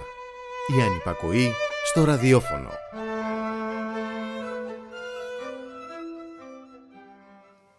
Ραδιομέρα.gr, η ώρα είναι 1 και 10 πρώτα λεπτά. Στον ήχο Γιώργος Νομικός, στην παραγωγή η Γιάννα Θανασίου, στο μικρόφωνο η Μπουλίκα Μιχαλοπούλου. Συνεχίζεται ε, η πολεμική σύγκρουση στην ε, Ουκρανία. Ε, έχουμε επανεκκίνηση των διαπραγματεύσεων με την Ουκρανική αντιπροσωπεία μέσω βίντεο διάσκεψης όπως ανακοίνωσε η Μόσχα. Οι πρόσφυγες έχουν ξεπεράσει τα 3 εκατομμύρια. Ε, και έχουμε την χαρά να καλωσορίσουμε τον ε, συνάδελφο και συγγραφέα ε, Στέλιο Ελληνιάδη. Καλώς μεσημέρι Στέλιο. Γεια σου Μπουλικά, καλό μεσημέρι σε όλους.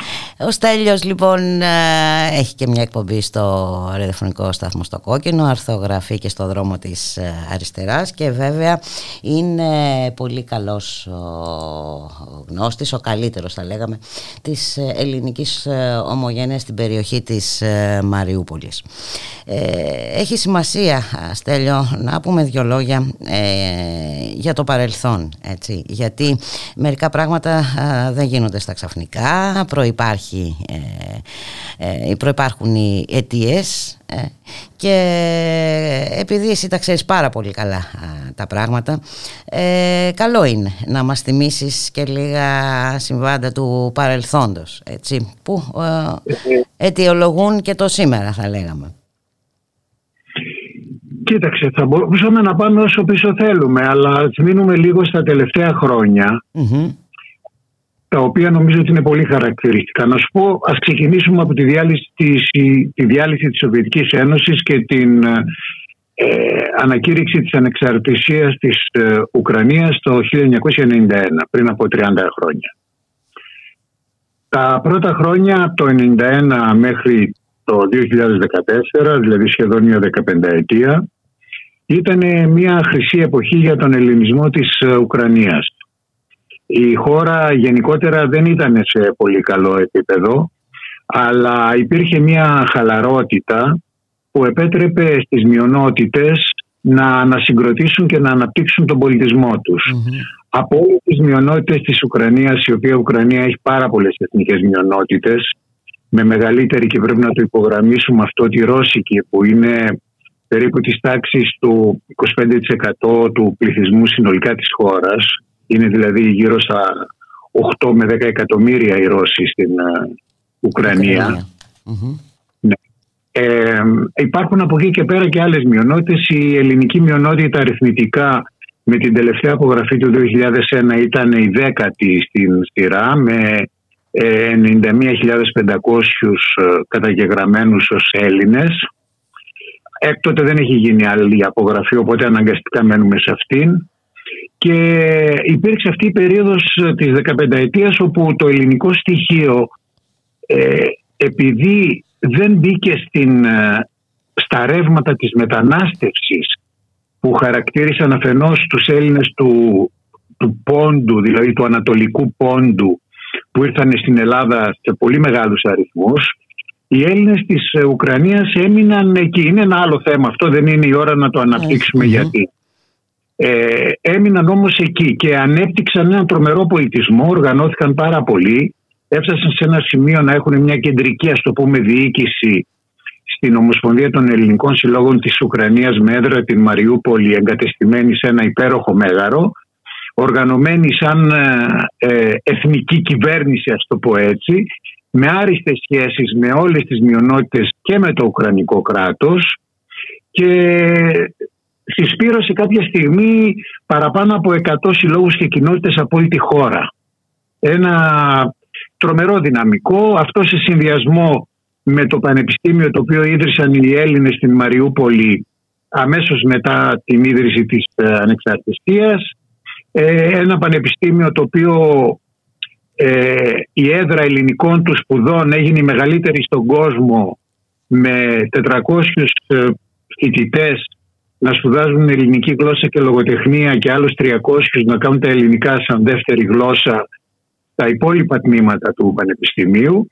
Δηλαδή η Μαριούπολη έγινε ένα καταπληκτικό κέντρο, του ελληνικού. Ναι, γιατί ταυτόχρονα ανέπτυξαν και εξαιρετικούς θεσμούς όπως είναι για παράδειγμα η Ολυμπιάδα Γλώσσας και Πολιτισμού που διεξαγόταν κάθε χρόνο την Άνοιξη στην Μαριούπολη στην οποία συγκεντρώνονταν οι μαθητές των σχολείων και οι φοιτητές από τα πανεπιστήμια που είχαν έδρες ελληνικών σπουδών όλης της χώρας αυτοί που διακρίθηκαν στις τοπικές Ολυμπιάδες στην κάθε περιοχή ας πούμε στο Κίεβο, στην Κρυμαία, στο Λβίβ, οπουδήποτε οι καλύτεροι συγκεντρώνονταν στη Μαριούπολη μερικές εκατοντάδες παιδιά που συναγωνίζονταν στην γλώσσα, την ιστορία, την μουσική, την ζωγραφική, το τραγούδι, το χορό και το θέατρο. Ένα φαντασμαγορικό διήμερο πολιτισμού κάθε χρόνο στη Μαριούπολη. Αυτά τα έχω παρακολουθήσει όλα τα χρόνια ε, ανελιπώς.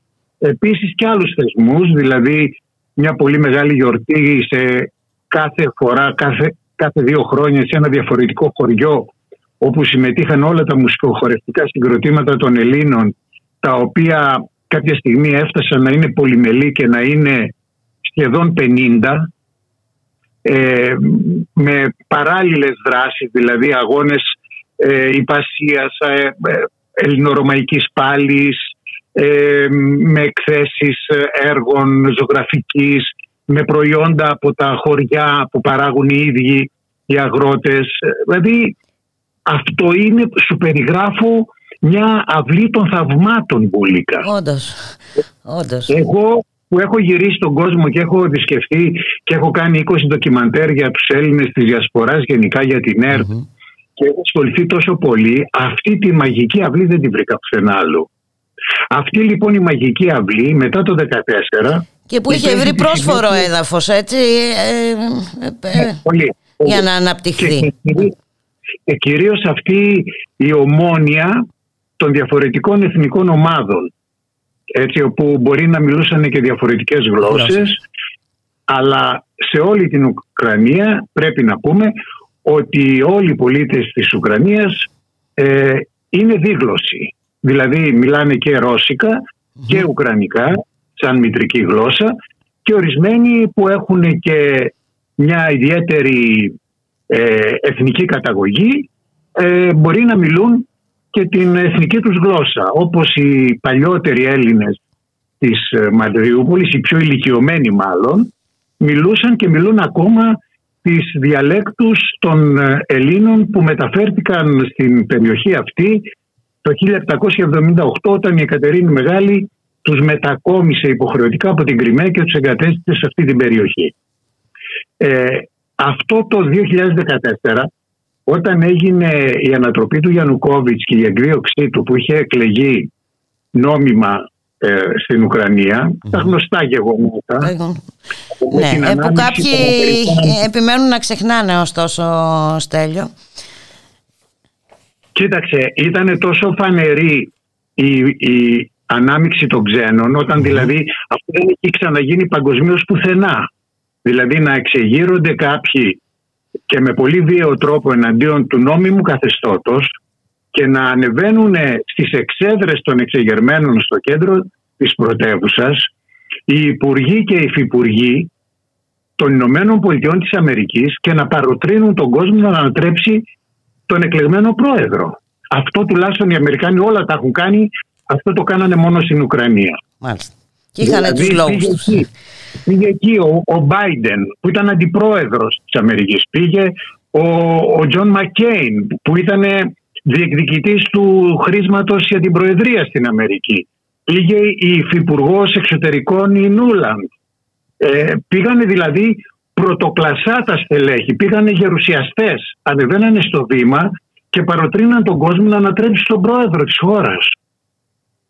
Αλλά ο πρόεδρος αυτός της χώρας δεν ήταν κανένας Άγιος, δεν υπάρχουν Άγιοι στην Ουκρανική πολιτική. Από την αρχή μέχρι σήμερα αυτοί που έχουν διοικήσει τη χώρα και δεν αναφέρομαι στο Ζελένσκι, τον οποίο αυτοί τον εκλέξανε αλλά ο ίδιος δεν είναι ολιγάρχης, οι ολιγάρχες της ε, Ουκρανίας αυτοί διοίκησαν 30 χρόνια την Ουκρανία και την έφεραν σε αυτή την κατάσταση σήμερα. Έτσι. Λοιπόν, ε, αυτό δεν μπορούσε να μην έχει συνέπειες και στον ελληνισμό.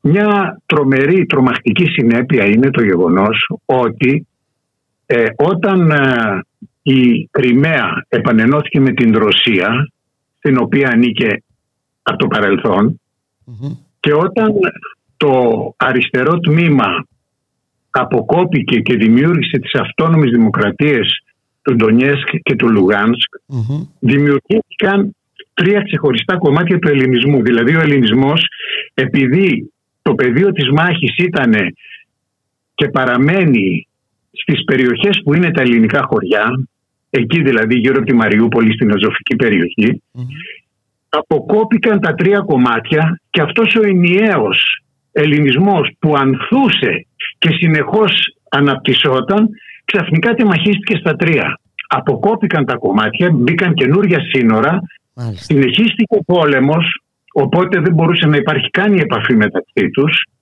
και έπαθε πάρα πολύ μεγάλη ζημιά. Και μετά ήρθαν και τα μέτρα, τα, οι αλλαγές που έγιναν από το καινούργιο πια καθεστώς στο Ουκρανικό, όπου επιβλήθηκε η Ουκρανική γλώσσα υποχρεωτικά και καταργήθηκε η Ρώσικη ουσιαστικά. Αναγκάστηκε δηλαδή, για παράδειγμα, η Ομοσπονδία που έβγαζε μια πάρα πολύ καλή εφημερίδα κάθε μήνα, αλλά η εφημερίδα αυτή έβγαινε στα Ρώσικα, επειδή είναι ρωσόφωνος ο πληθυσμός στην Ανατολική Ουκρανία. Ε, τους αναγκάσανε να τη βγάζουν ας πούμε στα Ουκρανικά. Μάλιστα. Ε, πολλά τέτοια, πολλά τέτοια τα οποία διατάραξαν την αρμονία που υπήρχε σε αυτή τη χώρα. Και αυτό το πράγμα είχε τρομερές συνέπειες σε βάρος και του ελληνισμού. Δηλαδή το επέφερε ουσιαστικά ένα διαλυτικό χτύπημα. Και ήθελα να σου πω ότι που έλεγα πριν για τον Γιαννουκόβιτς και αυτός ο ολιγάρχης ήταν ο ανατραπής πρόεδρος που κατηγορήθηκε για φιλορωσισμό αυτός όμως επειδή προερχόταν από την ανατολική πλευρά της Ουκρανίας έπαιρνε στην Ανατολική Ουκρανία 75% στις εκλογές. Ε, ήταν δηλαδή καλός ή κακός ο εκπρόσωπος της Ανατολικής Ουκρανίας. Οπότε η ανατροπή του επέφερε συνέπειες, είχε δηλαδή παρενέργειες. Ε, δηλαδή βάθινε το διχασμό γιατί από τη Δυτική Ουκρανία ερχόταν ένας εθνικισμός τον οποίο τον προωθούσαν, τον υποστήριζαν με βίαιο τρόπο αυτές οι παραστρατιωτικές ομάδες που φτιάξαν αυτά τα τάγματα Αζόφ, Ντονμπάς, Σαντα Μαρία, ε, διάφορα ονομασίες ας πούμε, τα οποία όλα χρηματοδοτούνταν από τους ολιγάρχες. Έτσι, δηλαδή θέλω να πω ότι οι ολιγάρχες της Ουκρανίας σε συνεργασία με τους ξένους οδήγησαν την Ουκρανία σε αυτή την καταστροφή και τη διάλυση. Για τους... Αυτή ε, είναι αυτή είναι η πραγματικότητα για τους δικούς τους λόγους, τους οποίους τους βλέπουμε σήμερα ορατά και θέλω να πω ότι εντάξει μεγάλη συζήτηση σχετικά με το αίτημα της Ουκρανίας για ένταξη στο ΝΑΤΟ αλλά επί της ουσίας ε, ε το ΝΑΤΟ είχε ε, δράσει στη χώρα εδώ και καιρό. Έτσι με, με διάφορους εννοείται, τρόπους. Εννοείται γιατί αυτοί είχαν στείλει εκεί πάρα πολλούς στρατιωτικούς εκπαιδευτές, εκπαιδεύανε τον Ουκρανικό στρατό, του δίνανε τον οπλισμό, ε, ουσιαστικά τον είχαν άτυπα εντάξει, είχαν εντάξει άτυπα την Ουκρανία στο ΝΑΤΟ. Και οι Ρώσοι τους είχαν προειδοποιήσει πάρα πολλές φορές ότι μην το κάνετε αυτό. Είναι σαν να έρθουμε εμείς να εγκαταστήσουμε πυράβλους στο Μεξικό ή στον Καναδά και να στρέφονται εναντίον σας. Δηλαδή μην το κάνετε αυτό. Έχετε βάλει ήδη τόσες χώρες. Όλες οι συμφωνίες που είχαν γίνει επί Γκορμπατσόφ ε, όταν... Πέσαν στο κενό, ναι, σχετικά με την... Ναι. Ε, με, με, τις χώρες, με τις χώρες του πρώην Ανατολικού Μπλοκ. Ναι. ναι, γιατί είχαν συμφωνήσει ότι οι Ρώσοι, οι Σοβιετικοί θα αφήσουν αυτές τις χώρες, δεν θα τις εμποδίσουν δηλαδή με την στρατιωτική δυνατότητα που είχαν και με τη διοίκηση που είχαν η οποία ήταν φιλοσοβιετική ότι δεν θα τις εμποδίσουν αυτές τις χώρες να ε, χαράξουν πια μόνες τους την πορεία τους αλλά με τον όρο, με τη συμφωνία ότι δεν θα ενταχθούν στο ΝΑΤΟ. Αυτό κράτησε στα χρόνια του Γέλτσιν που τον θεωρούσαν οι Αμερικάνοι συνεργάτη τους και ε, ο Γέλτσιν μοίραζε τα περιουσιακά στοιχεία της πρώην Σοβιετικής Ένωσης δεξιά και αριστερά. Όταν όμως ο Γέλτσιν πια ναυάγησε και ε, κατέστρεφε τη Ρωσία και άρχισε οι Ρώσοι να ξεσηκώνονται εναντίον του Γέλτσιν το 1999 και αναδείχτηκε ο Πούτιν που ανέλαβε το έργο της ανασυγκρότησης της ε, Ρωσίας και αυτός προερχόμενος από τους μηχανισμούς αλλά από τους βαθύτερους μηχανισμούς mm-hmm. της Ρωσίας τότε αμέσως οι Αμερικάνοι και σαν αντίπεινα σχεδόν και επειδή έβλεπαν ότι έχαναν τον έλεγχο της Ρωσίας το 1999 εντάξανε τις τρεις πρώτες χώρες του πρώην Ανατολικού Μπλοκ στο ΝΑΤΟ. Και από εκεί και μετά πήραν φόρα και τις εντάξαν όλες. Μέχρι την Αλβανία Έτσι, αλλά, αλλά οι, οι Ρώσοι τους βάλανε κάποια στιγμή μια κόκκινη γραμμή. Τους είπαν κάνατε ό,τι κάνατε, αλλά δεν θα βάλετε την Γεωργία και την Ουκρανία που είναι πια καθαρά τα σύνορά μας. Δηλαδή δεν μπορείτε να βάλετε στα σύνορα με τη Ρωσία πυράβλους που σε ένα λεπτό θα φτάνουν στη Μόσχα. Και αυτό όμως δεν έγινε σεβαστό. Αντίθετα, άρχισε μια καμπάνια στη Δύση, μια τεράστια προπαγάνδα που έλεγε ότι ξέρετε κάτι. Ε, δικαίωμα της κάθε χώρας είναι να κάνει ό,τι γουστάρει. Εντάξει, αυτό ακούγεται πολύ δημοκρατικό. Ναι, ωραίο και δημοκρατικό όντως, ναι. ναι. ακούγεται πολύ ωραίο, αλλά είναι σαν να μου λέγανε εγώ που είμαι αντιεθνικιστής αλλά αγαπώ την Ελλάδα, σαν να μου λέγανε ότι ξέρεις έκανε μια συμφωνία η Τουρκία με την Αλβανία και στα σύνορα εκεί πάνω στο Άγιο Σαράντα και στην, και στην Χιμάρα και στη Βουλιαράτης θα εγκαταστήσουν πυράβλους που θα βλέπουν την, την Ελλάδα. Ε, δηλαδή εγώ θα το δεχόμουν τώρα αυτό. Θα πρέπει να το δεχτώ. Ναι. Δηλαδή να συμφωνησω Θέλω να σου πω δηλαδή ότι και ορισμένοι άνθρωποι λίγο νομίζω επιπόλαια ε, υποστηρίζουν παρασύρονται και υποστηρίζουν τέτοιες απόψεις. Και θέλω να διευκρινίσω ότι εγώ δεν είμαι υπέρ των διεκδικήσεων της ε, Ρωσίας ή οποιαδήποτε χώρας. Κοίταξε, Εστέλιο, ένας πόλεμος είναι πάντα ένας πόλεμος και ξέρουμε πάρα πολύ καλά α, ποιοι την πληρώνουν. Έτσι. Ναι, ε, αλλά θέλω να σου πω ότι όπως τους λέω. Υπάρχουν όμως ε, συγκεκριμένες αιτίες. Θα πρέπει να, να μπορούμε να αξιολογήσουμε πώς ε, φτάσαμε εκεί που φτάσαμε. Χωρίς... Ασφαλώς. Όταν, λέμε, όταν, όταν, όταν λέμε ότι θέλουμε να φύγουν τα τουρκικά στρατεύματα από την Κύπρο και λέμε ότι ε, την αφορμή για την τουρκική επέμβαση την ε, έδωσε η δικτατορία ο Ιωαννίδης, η δικτατορία η ελληνική, η οποία ανέτρεψε τον πρόεδρο Μακάριο και ε, έτσι έδωσε τη δυνατότητα στους Τούρκους να έχουν τη δικαιολογία για να επέμβουν. Όταν το λέμε αυτό, δεν σημαίνει ότι είμαστε φιλότουρκοι, ότι είμαστε με τους Τούρκους. Και εν πάση περιπτώσει δεν μπορείς να επικαλείσαι το διεθνές ε, δίκαιο à κάρτ. Ε, εντάξει, και τώρα να λένε και να βγαίνουν και οι Αμερικάνοι και να λένε ότι η Ρωσία επενεύει σε τρίτη χώρα, δηλαδή και, και δεν βγαίνει, δηλαδή και όλοι αυτοί οι δυτικοί, οι δημοκρατικοί, οι κεντρώοι και τα λοιπά όλοι αυτοί οι πρώην αριστεροί, δεν ξέρω τι είναι, κεντροαριστεροί, κεντροδεξιοί, να μην βγουν να σου πούνε κάτσε ρε μεγάλε. Είσαι ο τελευταίος που νομιμοποίησε να το πεις αυτό. Τα τελευταία χρόνια έχεις καταστρέψει 10 χώρες εδώ στην περιοχή μας. Έχεις κάνει καλοκαιρινές. Έχεις σκοτώσει ένα εκατομμύριο ανθρώπους. Έχεις δημιουργήσει εκατομμύρια πρόσφυγες που εμείς ακόμα τους έχουμε σε κοντέινερ στα νησιά. Δηλαδή και βγαίνεις εσύ και μιλάς και κατηγορείς άλλους. Είσαι ο τελευταίος. Και τώρα ξαφνικά τους ένιωξε για την ε, Ουκρανία. Μα την καταστρέφουν την Ουκρανία. Αυτό είναι το θέμα, Στέλιο, ότι καταστρέφεται μια χώρα. Ε, ε μια πολύ πλούσια χώρα ε, με δεκάδες μειονότητες που ζούσαν ειρηνικά και, και τώρα βιώνει τη, τη, τη διάλυση. Ναι, θέλω να πω ότι δεν είναι τυχαίο ότι όλοι αυτοί η αναμπουμπούλα και η καταστροφή ξεκίνησε το 2014. Το 2014 δεν επενέβησαν οι Ρώσοι να ανατρέψουν κάτι. Οι Αμερικάνοι επενέβησαν και με τη βοήθεια των Ευρωπαίων και ανέτρεψαν μια κυβέρνηση που είχε εκλεγεί με πάνω από το 50% σε όλη την Ουκρανία με διεθνείς παρατηρητές οι οποίοι είχαν ε, αποφανθεί ότι οι εκλογές αυτές ήταν καθαρές.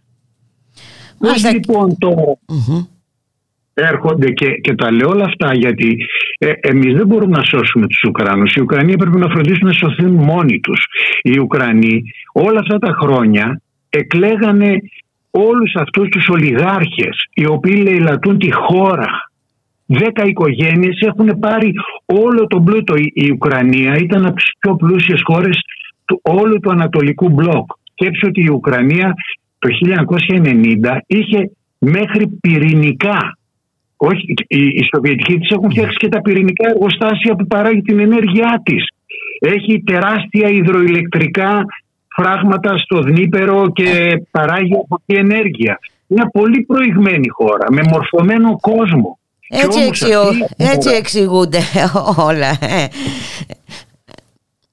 Εννοώ. Τι να σου και αυτή η, η, η, χώρα δηλαδή την οποία εγώ ερωτεύτηκα και ακόμα την αγαπώ πάρα πολύ αυτή τη χώρα τη λαιλατίσανε οι ίδιοι και μετά τσακώνονταν μεταξύ τους και σκοτώνονταν μεταξύ τους ποιος θα πάρει την εξουσία και ο καθένας κοιτούσε να χρησιμοποιήσει και ξένες πλάτες για να νικήσει τον αντίπαλό του. Λοιπόν τώρα εδώ οι Ουκρανοί πρέπει να κάνουν και μια αυτοκριτική. Έτσι, γιατί πρώτα αυτοί φταίνε για, για, για, για το που έφτασε η χώρα τους. Έχουν, εντάξει, σίγουρα... Ε, πάντα, πάντα αυτό σχετικό είναι έτσι, ναι, γιατί ναι, ξέρουμε ναι, ότι δεν αφήνονται και πολλά περιθώρια Ακριβώς, ξέρουμε πώς λειτουργούν τα πράγματα, Στέλιο. Ναι. Λοιπόν, δεν ξέρω τώρα. Ε, να σου πω, τώρα στη Μαριούπολη τώρα έχεις εικόνα το τι, το τι γίνεται, γιατί ξέρεις και ε, δεν μπορούμε να έχουμε και πολύ μεγάλη εμπιστοσύνη σε αυτά που βλέπουμε και σε αυτά που ακούμε. Χρειάζεται πολύ μεγάλη προσοχή ε, για να βγάλουμε χρήσιμα συμπεράσματα. Κοίταξε, οι, οι Ρώσοι στην περιοχή αυτή την ευρύτερη έχουν προχωρήσει μάλλον με προσεκτικά βήματα γιατί αυτή η περιοχή είναι ρωσόφωνη και ένα μεγάλο κομμάτι των κατοίκων αυτής της περιοχής είναι και ρωσόφιλοι.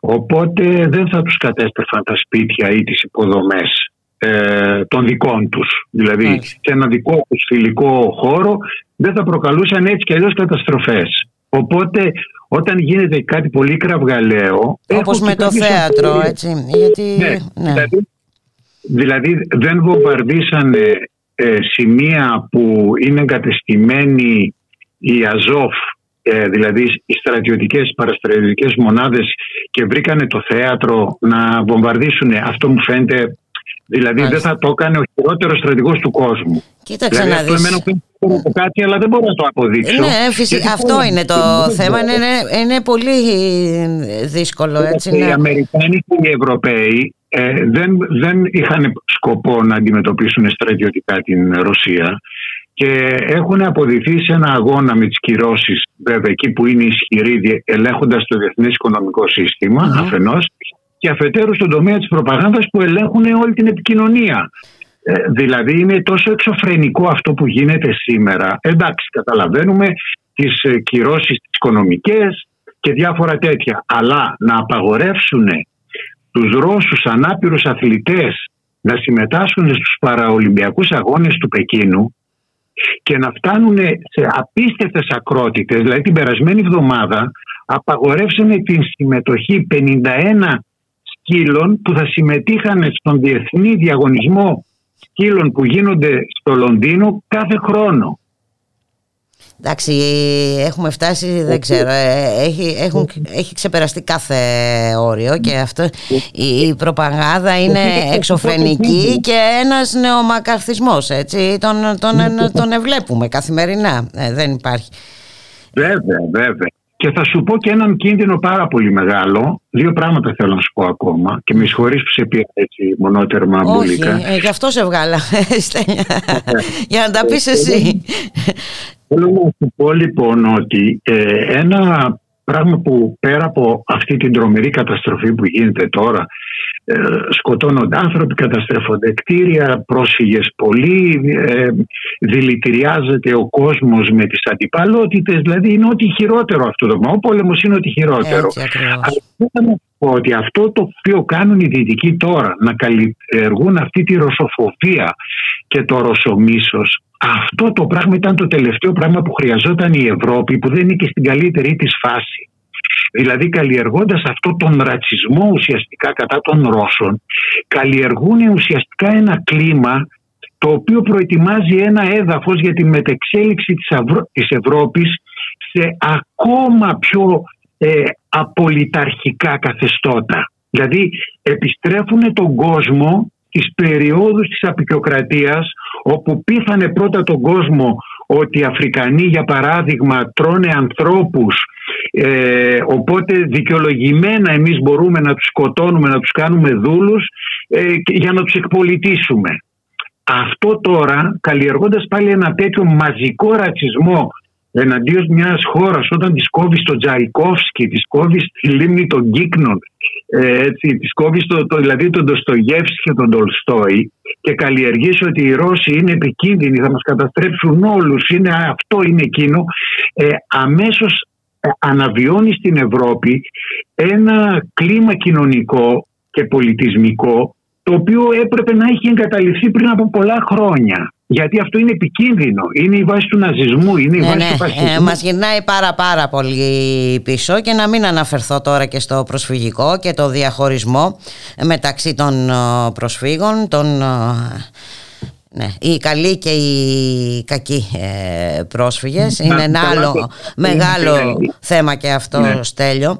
Να σε ρωτήσω... Καλά παιδιά που είναι λευκά και ναι, γαλανά ναι, ναι. τα, τα παιδιά τα υποδέστερα που είναι με λαμψά και εντάξει, άστα, εντάξει, είναι... γι' αυτό σου λέω ότι καλλιεργείται. Δηλαδή η Ευρώπη κάνει πάρα πολλά βήματα πίσω στην πολιτική και στον πολιτισμό. Κάνει δηλαδή, πάει 100 χρόνια πίσω, πάει στην εποχή της απεικιοκρατίας, των, των σκλάβων δηλαδή. Να σε ρωτήσω. Είναι, είναι ναι, αυτά τα ζητήματα πρέπει να μας ε, προβληματίζουν γιατί ακόμα και αν έχουμε αύριο ε, λήξη του πολέμου, τερματισμό ε, αυτά τα ζητήματα ή αυτές οι πληγές θα μείνουν, ε, μένουν ανοιχτές ε, Στέλιο. Να σε ρωτήσω τώρα κάτι άλλο. Έχεις επαφή με τους Έλληνες ομογενείς, ξέρεις σχετικά με τους ανθρωπιστικούς διαδρόμους τι γίνεται κτλ. κτλ. Να μην μιλήσουμε νομίζω για τη στάση της ελληνικής κυβέρνησης νομίζω ότι την, ήταν ενδεικτική μια διαφορία τουλάχιστον τις πρώτες μέρες έτσι. Θέλω να σου πω κάτι και γι' αυτό και μετά θα σου πω και για τους ανθρωπιστικούς διαδρόμους. Θέλω να σου πω κάτι, να σου επισημάνω κάτι πάρα πολύ σημαντικό. Και σε παρακαλώ πάρα πολύ, επειδή είσαι από τους πολύ καλούς δημοσιογράφους του πολιτικού, ε, θέλω να επισημάνεις και εσύ στην αντιπολίτευση, η οποία και αυτή είναι έχει κατά τη γνώμη μου μεγάλη σύγχυση ως προς το θέμα του τι γίνεται σήμερα ή για λόγους σκοπιμότητες μπορεί να εμφανίζει ότι έχει μια σύγχυση αλλά έχει ακόμα μεγαλύτερη ασάφεια ως προς τη στάση μας απέναντι στον ελληνισμο Και το λέω αυτό γιατί. Γιατί μέχρι τώρα οι ελληνικές κυβερνήσεις διαγράψανε από το χάρτη του ελληνισμού διαγράψανε τους Έλληνες οι οποίοι βρέθηκαν είτε στην Κρυμαία είτε στον Ντονιέτσκ και στο Λουγάνσκ. Αυτοί όλοι οι Έλληνες δηλαδή της Σεβαστούπολης, της Συμφερούπολης, της Ευπατορίας, της Θεοδοσίας, της Γιάλτας ή του Ντονιέτσκ, του Λουγάνσκ, του Σαραμπέσοβο, της Στήλα, δηλαδή όλων αυτών των, των, των χωριών και των πόλεων οι Έλληνες διαγράφηκαν επειδή η Δύση είχε επιβάλει κυρώσεις στην Ρωσία Μάλιστα. Ε, οι κυρώσεις σύμφωνα με την ελληνική κυβέρνηση συμπεριλαμβάνουν και τον ελληνισμό. Ε, και οι Έλληνες τους κόπηκε οποιαδήποτε βοήθεια και το χειρότερο τους κόπηκε η αναγνώριση ότι υπάρχουν σε ποιους; Τους ανθρώπους που λατρεύουν την Ελλάδα την θεωρούν ιστορική τους πατρίδα και, και κουνάνε τις ελληνικές σημαίες χωρίς κανείς να τους το ζητήσει και χωρίς ακόμα από την εποχή που δεν ξέραμε καν ότι υπάρχουν. Μάλιστα.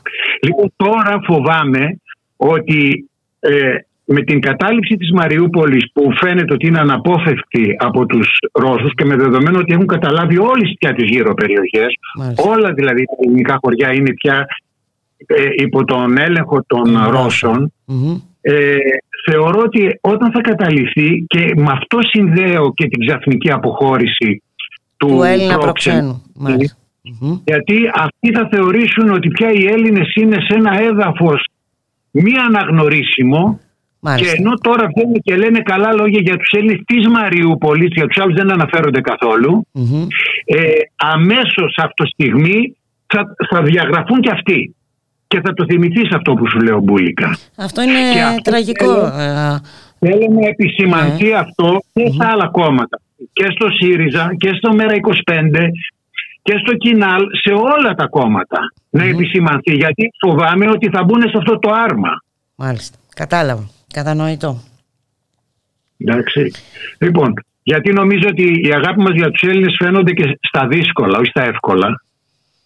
Και δεν μπορεί να αγνοούμε γιατί, να σου πω με τις κυρώσεις, οι Γερμανοί δεν παραμέλησαν καθόλου τις γερμανικές μειονότητες και αυτες που είναι στη Ρωσία και αυτές που είναι στις περιοχές της ε, Ουκρανίας. Και όχι μόνο αυτοί. Και οι Τσέχοι και όλοι οι λαοί που έχουν μειονότητες στις χώρες αυτές. Μόνο εμείς διαγράψαμε τους Έλληνες που ήταν από την άλλη μεριά των συνόρων. Τώρα λοιπόν θα διαγραφεί όλο αυτό το κομμάτι του ελληνισμού της Ουκρανίας πια στο σύνολό του σχεδόν ή το 90% αν υποθέσουμε ότι υπάρχουν και Έλληνες υπάρχουν αλλά όχι πάρα πολύ στην Οδυσσό και στο Κίεβο και σε άλλα μέρη. Το κυρίως όμως σώμα του ελληνισμού που είναι πάνω από το, 50, από το 90% θα διαγραφεί όπως αγνοούν πια και την ύπαρξη άλλων 100.000 Ελλήνων που είναι στην Νότια Ρωσία. Που είναι από την Ανάπα μέχρι το Εσεντουκί και τη Σταυρόπολη. Δηλαδή ένας ελληνισμός 200.000 ανθρώπων με, με, με, με ρίζες στην ελληνική αρχαιότητα και στο Βυζάντιο αυτός ο ελληνισμός θα διαγραφεί τώρα για, γιατί τις οδηγίες μας τις δίνει το ΝΑΤΟ και μας τις δίνουν οι Αμερικάνοι και δεν έχουμε εθνική πολιτική, δεν έχουμε εθνική συνείδηση εδώ. Αυτά. Μάλιστα. Είναι πολύ θλιβερά αυτά, Στέλιο. Ε, σε ευχαριστώ. Θα βάλω τους πολιτικούς, σε παρακαλώ, Μπούλικα, γιατί εσύ μιλάς με τους πολιτικούς. ε, δεν έχω και τις καλύτερες των σχέσεων, εντάξει. Με όσους έχεις. σε ευχαριστώ πάρα πολύ για την ε, συνομιλία, Στέλιο Ελληνιάδη. Και... Να τελειώσει αυτό το, αυτή, αυτό το δράμα, αυτή η καταστροφή τώρα ότι θα επιτέλους θα επικρατήσουν συνετές ε, φωνές μέσα σε αυτή την καταστροφή, να επέλθουν συμφωνίες, να αποκατασταθεί ό,τι μπορεί να, αποκατασταθεί ε, και να, και μια καινούργια περίοδος ειρήνης. Έτσι είναι και γιατί όσο συνεχίζεται αυτή η κατάσταση οι συνέπειες θα είναι τραγικές και το, το βλέπουμε ήδη και πολυεπίπεδες. Να σε ευχαριστήσω πάρα πολύ Στέλιο, να είσαι καλά. Καλό σου απόγευμα. Ευχαριστώ και εγώ, ευχαριστώ και εγώ για τη δυνατότητα να τα πω στους ακροατές. Ευχαριστώ να είσαι πολύ. καλά. Γεια χαρά.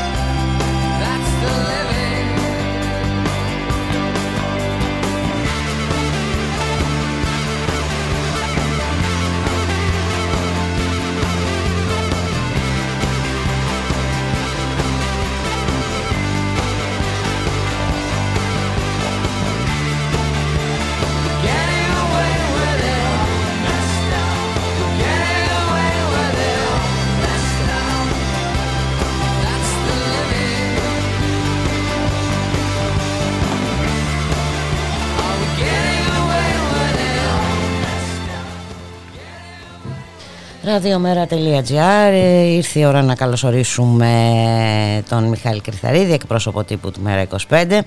Ε, Μιχάλη, καλό μεσημέρι. Καλό μεσημέρι, Μπούλικα. Καλό μεσημέρι και στι ακροάτρες και του ακροατές μας. Θα σου βάλω απουσία. Ε, θα σου βάλω απουσία.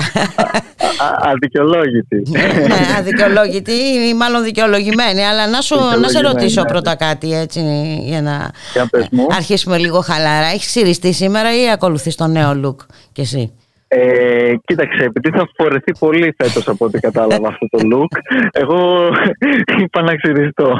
Δεν έχουμε χρόνο να το εμπεδώσουμε. Εξάλλου έχει κάνει την αρχή ο, ο πρόεδρος της Ουκρανίας, ο Βλαντίμιρ Ζελένσκι, το, τη συνέχισε ο Εμμανουέλ Μακρόν και βέβαια ο Κυριάκος Μητσοτάκης πάντα στη, στη γραμμή αυτή, ιδιαίτερα του φίλου του, του κυρίου Μακρόν. Πιστά ακολούθησε κι αυτός. ε, λοιπόν, είχατε μια Τα δράση δύσκολα- σήμερα. Ε; Ναι, ναι.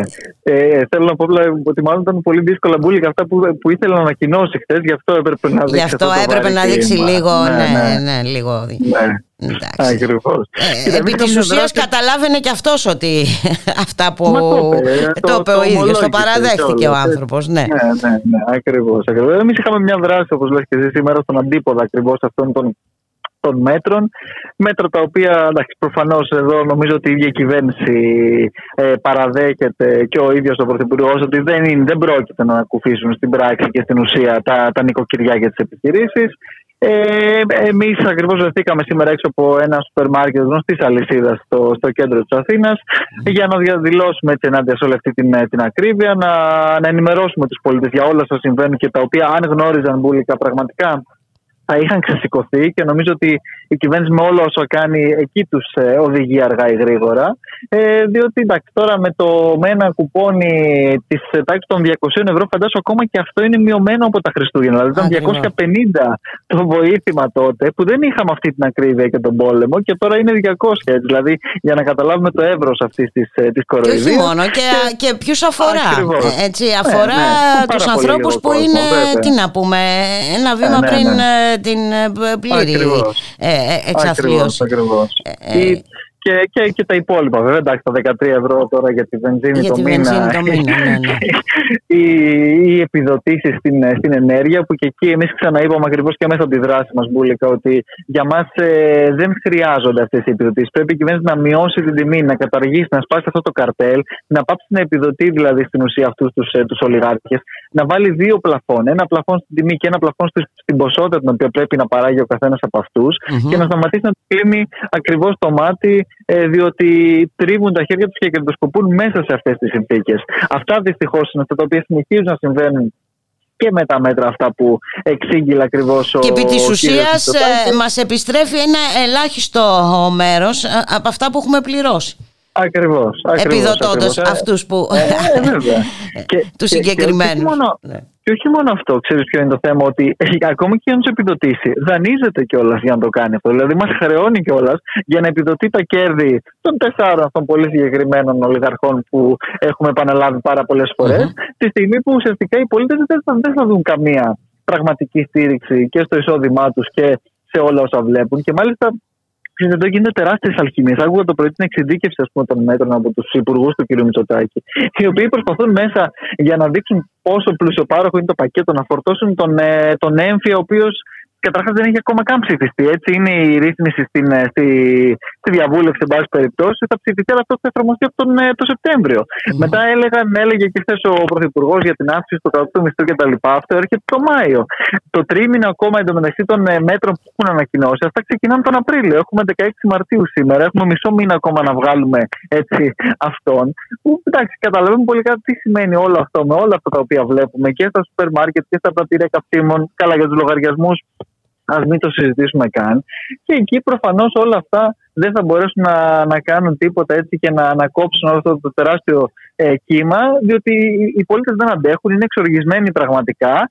Και ό,τι και να κάνει τώρα ο Πρωθυπουργός, ξυριστεί, δεν ξυριστεί, κάνει αυτοκριτική, δεν κάνει για το αν είναι ψίχουλα ή όχι. Η πραγματικότητα δυστυχώς είναι αυτή. Δεν, δεν θα ευνοηθεί έτσι, το, το, το, το πορτοφόλι του μέσου νοικοκυριού και ιδιαίτερα των ανθρώπων οι οποίοι κοιμάζονται, διότι έχουμε πει και εμείς πάρα πολλές φορές ξανά και ξανά ότι αυτός ο πληθωρισμός είναι ταξικός. Όταν ε, ουσιαστικά ε, δεν λαμβάνεις πραγματικά μέτρα για, για, για την πλειοψηφία της της κοινωνίας, γιατί η μεγάλη πλειοψηφία δυστυχώς χυμάζεται. Έτσι. Δεν είναι λίγοι πλέον αυτοί και λόγω των μνημονίων και λόγω μετά της πανδημίας και τώρα βέβαια και με την ε, συνέχιση, τη διαρκή των φτωχοποιη- φτωχοποιητικών πολιτικών, αλλά και με την ακρίβεια τώρα που ήρθε σαν νέα λιτότητα, αν θες να χτυπήσει ε, τα κεφάλια ε, όλων μας. Ε, ε, μιλάμε τώρα για ένα τεράστιο εύρος. Και όταν ουσιαστικά λέμε ότι εντάξει, δεν λαμβάνουμε οριζόντια μέτρα, μη τυχόν και ευνοηθούν οι πλούσιοι με τις καγέννη, δεν ξέρω κι εγώ τι άλλο. Κανένας δεν είπε να ευνοηθούν αυτοί και μπορεί πάρα πολύ καλά, αν θέλει η κυβέρνηση, να τους εξαιρέσει. Υπάρχουν πάρα πολλοί τρόποι. Το, το θέμα είναι ότι κάνει το ακριβώς αντίθετο. Έτσι. Ευνοεί κατ' ουσίαν διαρκώς αυτούς, τη στιγμή που ο, ο κόσμος που το έχει ανάγκη είναι αυτός ο οποίος βρίσκεται έτσι στο τέλος ε, της μέρας χωρίς να μπορεί να βγάλει όχι το μισό μήνα πλέον, οριακά ούτε το, το δεκαήμερο με όλα όσα βλέπουμε. Και βέβαια η κατάσταση θα επιδεινώνεται συνεχώς, ε, Μιχάλη Κρυθαρίδη. Βέβαια, ναι, ναι. Και δεν φαίνεται έτσι και ούτε να υπάρχει και κάποια αν θέλεις, βελτίωση και όσον αφορά ε, το πολεμικό μέτωπο και όλα τα υπόλοιπα. Άρα, εδώ μιλάμε για μια κατάσταση που δεν θα σταματήσει αύριο μεθαύριο. Και γι' αυτό χρειάζονται γενναία και, και πραγματικά και ουσιαστικά μέτρα και όχι αυτά τα, τα ημίμετρα τα οποία είναι και στην λάθος κατεύθυνση, ξαναλέω. Δηλαδή, δεν είναι απλώς το ζήτημα το ότι είναι λίγα. Έτσι, δεν είναι μόνο το ότι είναι ψίχουλα που είπε και ο ίδιος ο, ο κ. Μητσοτάκης. Είναι το ότι είναι και στη λάθος κατεύθυνση. Διότι δεν μπορούν πραγματικά να εξασφαλίσουν τις τις ανάγκες της κοινωνίας και αντιθέτως αυτό το οποίο κάνουν είναι να βάζουν πλάτη στους κερδοσκόπους που συνεχίζουν τα καρτέλα αυτά έτσι να κερδοσκοπούν με αυτές τις συνθήκες και με τις επιδοτήσεις έτσι, του, του κυρίου Σκρέκα και του κυρίου Μητσοτάκη Μπουλικά. Συν όλα τα άλλα βέβαια που Βέβαια, γίνονται βέβαια. γύρω μας, ε, συν ε, την ιδιωτικοποίηση της ε, υγείας. Υγείας, βέβαια. Έτσι, και την, πόσο δύσκολη θα είναι πια η πρόσβαση στο δημόσιο σύστημα υγείας. Ε, Ναι. ε, Σε όλα τα επίπεδα της ε, κοινωνικής Ακριβώς, ζωής. ακριβώς. Ακριβώς και, και μιας που το αναφέρεις αυτό και αύριο να πούμε που θα είναι και το ε, παναγροτικό ε, συλλαλητήριο Συλλαλητήριο. έτσι. Σωστά. Ε, βέβαια, ότι και, και εκεί προφανώς έτσι μιλάμε για μια κατάσταση επίσης απελπιστική. Α, Οι αγρότες και αυτοί δεν ξέρουν πώς θα τα βγάλουν ε, πέρα με όλα όσα συμβαίνουν και με τα τεράστια κόστα τα οποία έχουν να απομισθούν. Ανακοίνωσε και εκεί, υποτίθεται ο αρμόδιος, έτσι, ο κύριος Γεωργαντάς, κάποια μέτρα τα οποία και αυτά είναι ε, απολύτως ανεπαρκή έτσι, και στη γνωστή αυτή κατεύθυνση του, ε, ας πούμε, επικοινωνιακά και δύο-τρία πράγματα. Και από εκεί και έπειτα το τι από αυτά πραγματικά καταλαμβάνει έτσι τους, ε, τους αγρότες και τις ανησυχίες του δεν έχει και ιδιαίτερα μεγάλη σημασία. Θα βγει ο Πρωθυπουργός να μας πει για μέτρα 1,1 δις που καταλαμβάνουν 3,2 εκατομμύρια πολίτες και όλα αυτά τα, τα γνωστά ξέρεις που παίζουν από χθες μετά το μήνυμά του. Ε, οπότε εντάξει, και ακριβώς όπως λες και εσύ είναι πολλά τα μέτωπα, είναι πάρα πολύ έτσι, οι- πάρα, πάρα πολλές κοινωνικές ομάδες που, που πλήττονται και δεν βλέπουν ε, με όλα αυτά την οποιαδήποτε αλλαγή έτσι, στην, ε, στα εισοδήματά τους τη στιγμή που τα εισοδήματά τους έχουν περικοπεί, διότι αυτό δεν πρέπει να το ξεχνάμε. Έχουν υποστεί ουσιαστικά δύο μειώσεις μπουλικα. Πέρα από, τα, από τις ε, περικοπές τις μνημονιακές, τις γνωστές έτσι, σε μισθούς, σε συντάξεις και επιδόματα, όλο αυτό το οποίο ζούμε τώρα με το τεράστιο κύμα κρύβες και με τον πληθωρισμό είναι μια νέα περικοπή ουσιαστικά στο εισόδημά τους. Εμείς γι' αυτό μιλάμε για νέα λιτότητα. Όταν ουσιαστικά με τα 500 ευρώ που έπαιρνες πριν μπορούσες να, να αγοράσεις ένα καλάθι με 100 αγαθά, ας πούμε, και τώρα μπορείς να αγοράσει 50, αυτό μειώνει ουσιαστικά το εισόδημά σου. Χωρίς να ε, γίνεται, ξέρεις, τυπικά αυτό, αλλά η, η, η πράξη είναι αυτή. Και γι' αυτό εμείς ζητάμε αυτόματη αναπροσαρμογή κατόπιν του μισθού και επιδομάτων, ούτως ώστε αυτές, όπως αυτόματα ακριβώς μειώνεται με αυτόν τον τρόπο το, το διαθέσιμο εισόδημα των πολιτών, έτσι αυτόματα να, να αυξάνουν ουσιαστικά και η δυνατότητά τους για να πάνε στο σούπερ μάρκετ και να μπορέσουν να αποπληρώσουν τους λογαριασμούς τους. Δεν ε, φαίνεται να έχει τέτοιες διαθέσεις η κυβέρνηση. Αυτό είναι νομίζω... Δυστυχώς όχι. Ε, δυστυχώς όχι. ε, ε, πολύ ορατό. Ε, αλήθεια, ο κόσμος τι λέει, μιας και βρεθήκατε σήμερα Θα, έξω; θα, θα σου πω, ο, ο κόσμος ακριβώς είναι εξοργισμένος, είναι αγανακτισμένος, όντως ε, είναι σε, σε απελπισία, έτσι, δεν ξέρει τι να κάνει και πώς να τα βγάλει πέρα. Δηλαδή ο, ο, ο κόσμος ακριβώς που είδαμε να μπαίνει στο, στο σούπερ μάρκετ και να βγαίνει και να περνάει εκεί στην ε, γειτονιά του, του Παγκρατίου και είχε πραγματικά αυτές τις, ε, τις ανησυχίες, ήταν όλοι σε μια κατάσταση του πώς θα πληρώσουμε τους λογαριασμούς μας, πώς να πάμε στο σούπερ μάρκετ. τι- Πώς θα τι- βγάλουν δεν τη ξέρουμε. μέρα. Ε. Ακριβώς. Δηλαδή, ακόμα και τα προϊόντα ιδιωτικής ετικέτας, τα, τα λεγόμενα, έτσι, Ναι. αυτά τα οποία, εν πάση περιπτώσει, Είναι ε, μειωμένη των, των τιμή. αλυσίδων. Ναι, Ακριβώς. ναι. Ακόμα και αυτά ε, βλέπουν τεράστιες αυξήσεις. Και εδώ επίσης υπάρχει ένα άλλο μεγάλο καρτέλ και μια, επίσης, ένα άλλο μεγάλο αν θέλεις, σκάνδαλο και ένα έγκλημα. Αυτό το οποίο γίνεται και με την Επιτροπή Ανταγωνισμού, το έχουμε πει πάρα πολλές φορές, συνεχίζει να είναι διακοσμητική ακόμα και σε αυτές τις συνθήκες, διότι πάρα πολλοί και σε διάφορους χρόνους μας μιλάνε έτσι για τις ανεξάρτητες αρχές και τις επιτροπές αυτές και τους θεσμούς που δήθεν προστατεύουν καλύτερα τους τους πολίτες και την κοινωνία και βλέπουμε ακριβώς πόσο ε, υποχείρια είναι είτε των διαφόρων ε, επιχειρηματικών και όχι μόνο συμφέροντων, είτε και παντελώς έτσι διακοσμητική. Το ίδιο ισχύει και για τη ρυθμιστική αρχή ενέργειας, το ίδιο ισχύει για την Επιτροπή Ανταγωνισμού, το ίδιο ισχύει δυστυχώς σε μια σειρά από τέτοιες ε, δίθεν έτσι, ανεξάρτητες αρχές και επιτροπές και όλα αυτά, όλους αυτούς τους θεσμούς για τους οποίους ξαναλέω κάποιοι πίνουν νερό ε, στο όνομά τους αλλά οι πολίτες δεν βλέπουν κανένα αποτέλεσμα από, την, από τη λειτουργία τους πουλικά. Μιχάλη Κρυθαρίδη να σε ευχαριστήσουμε πάρα πολύ για Ε, τη συνομιλία και εγώ σας Συντομότερη ευχαριστώ. σήμερα, δεν πειράζει, θα τα πούμε Ναι. εκτενέστερα μια άλλη φορά. Ε, Βεβαίως. καλή συνέχεια, καλό Επίσης. απόγευμα. Αύριο είναι λοιπόν το, Το Παναγροτικό, αγροτικό ναι, ναι. συλλαλητήριο. Να είσαι καλά Και ε, εσύ, και θα τα πούμε αύριο. Γεια χαρά. Βέβαια, γεια χαρά. Και εδώ ήρθε η ώρα να σας αποχαιρετήσουμε στον ήχο Γιώργος Νομικός, στην παραγωγή Γιάννα Θανασίου, στο μικρόφωνο Εμπουλίκα Μιχαλοπούλου. Να σας ευχηθούμε να είστε όλους και όλοι καλά. Γεια χαρά.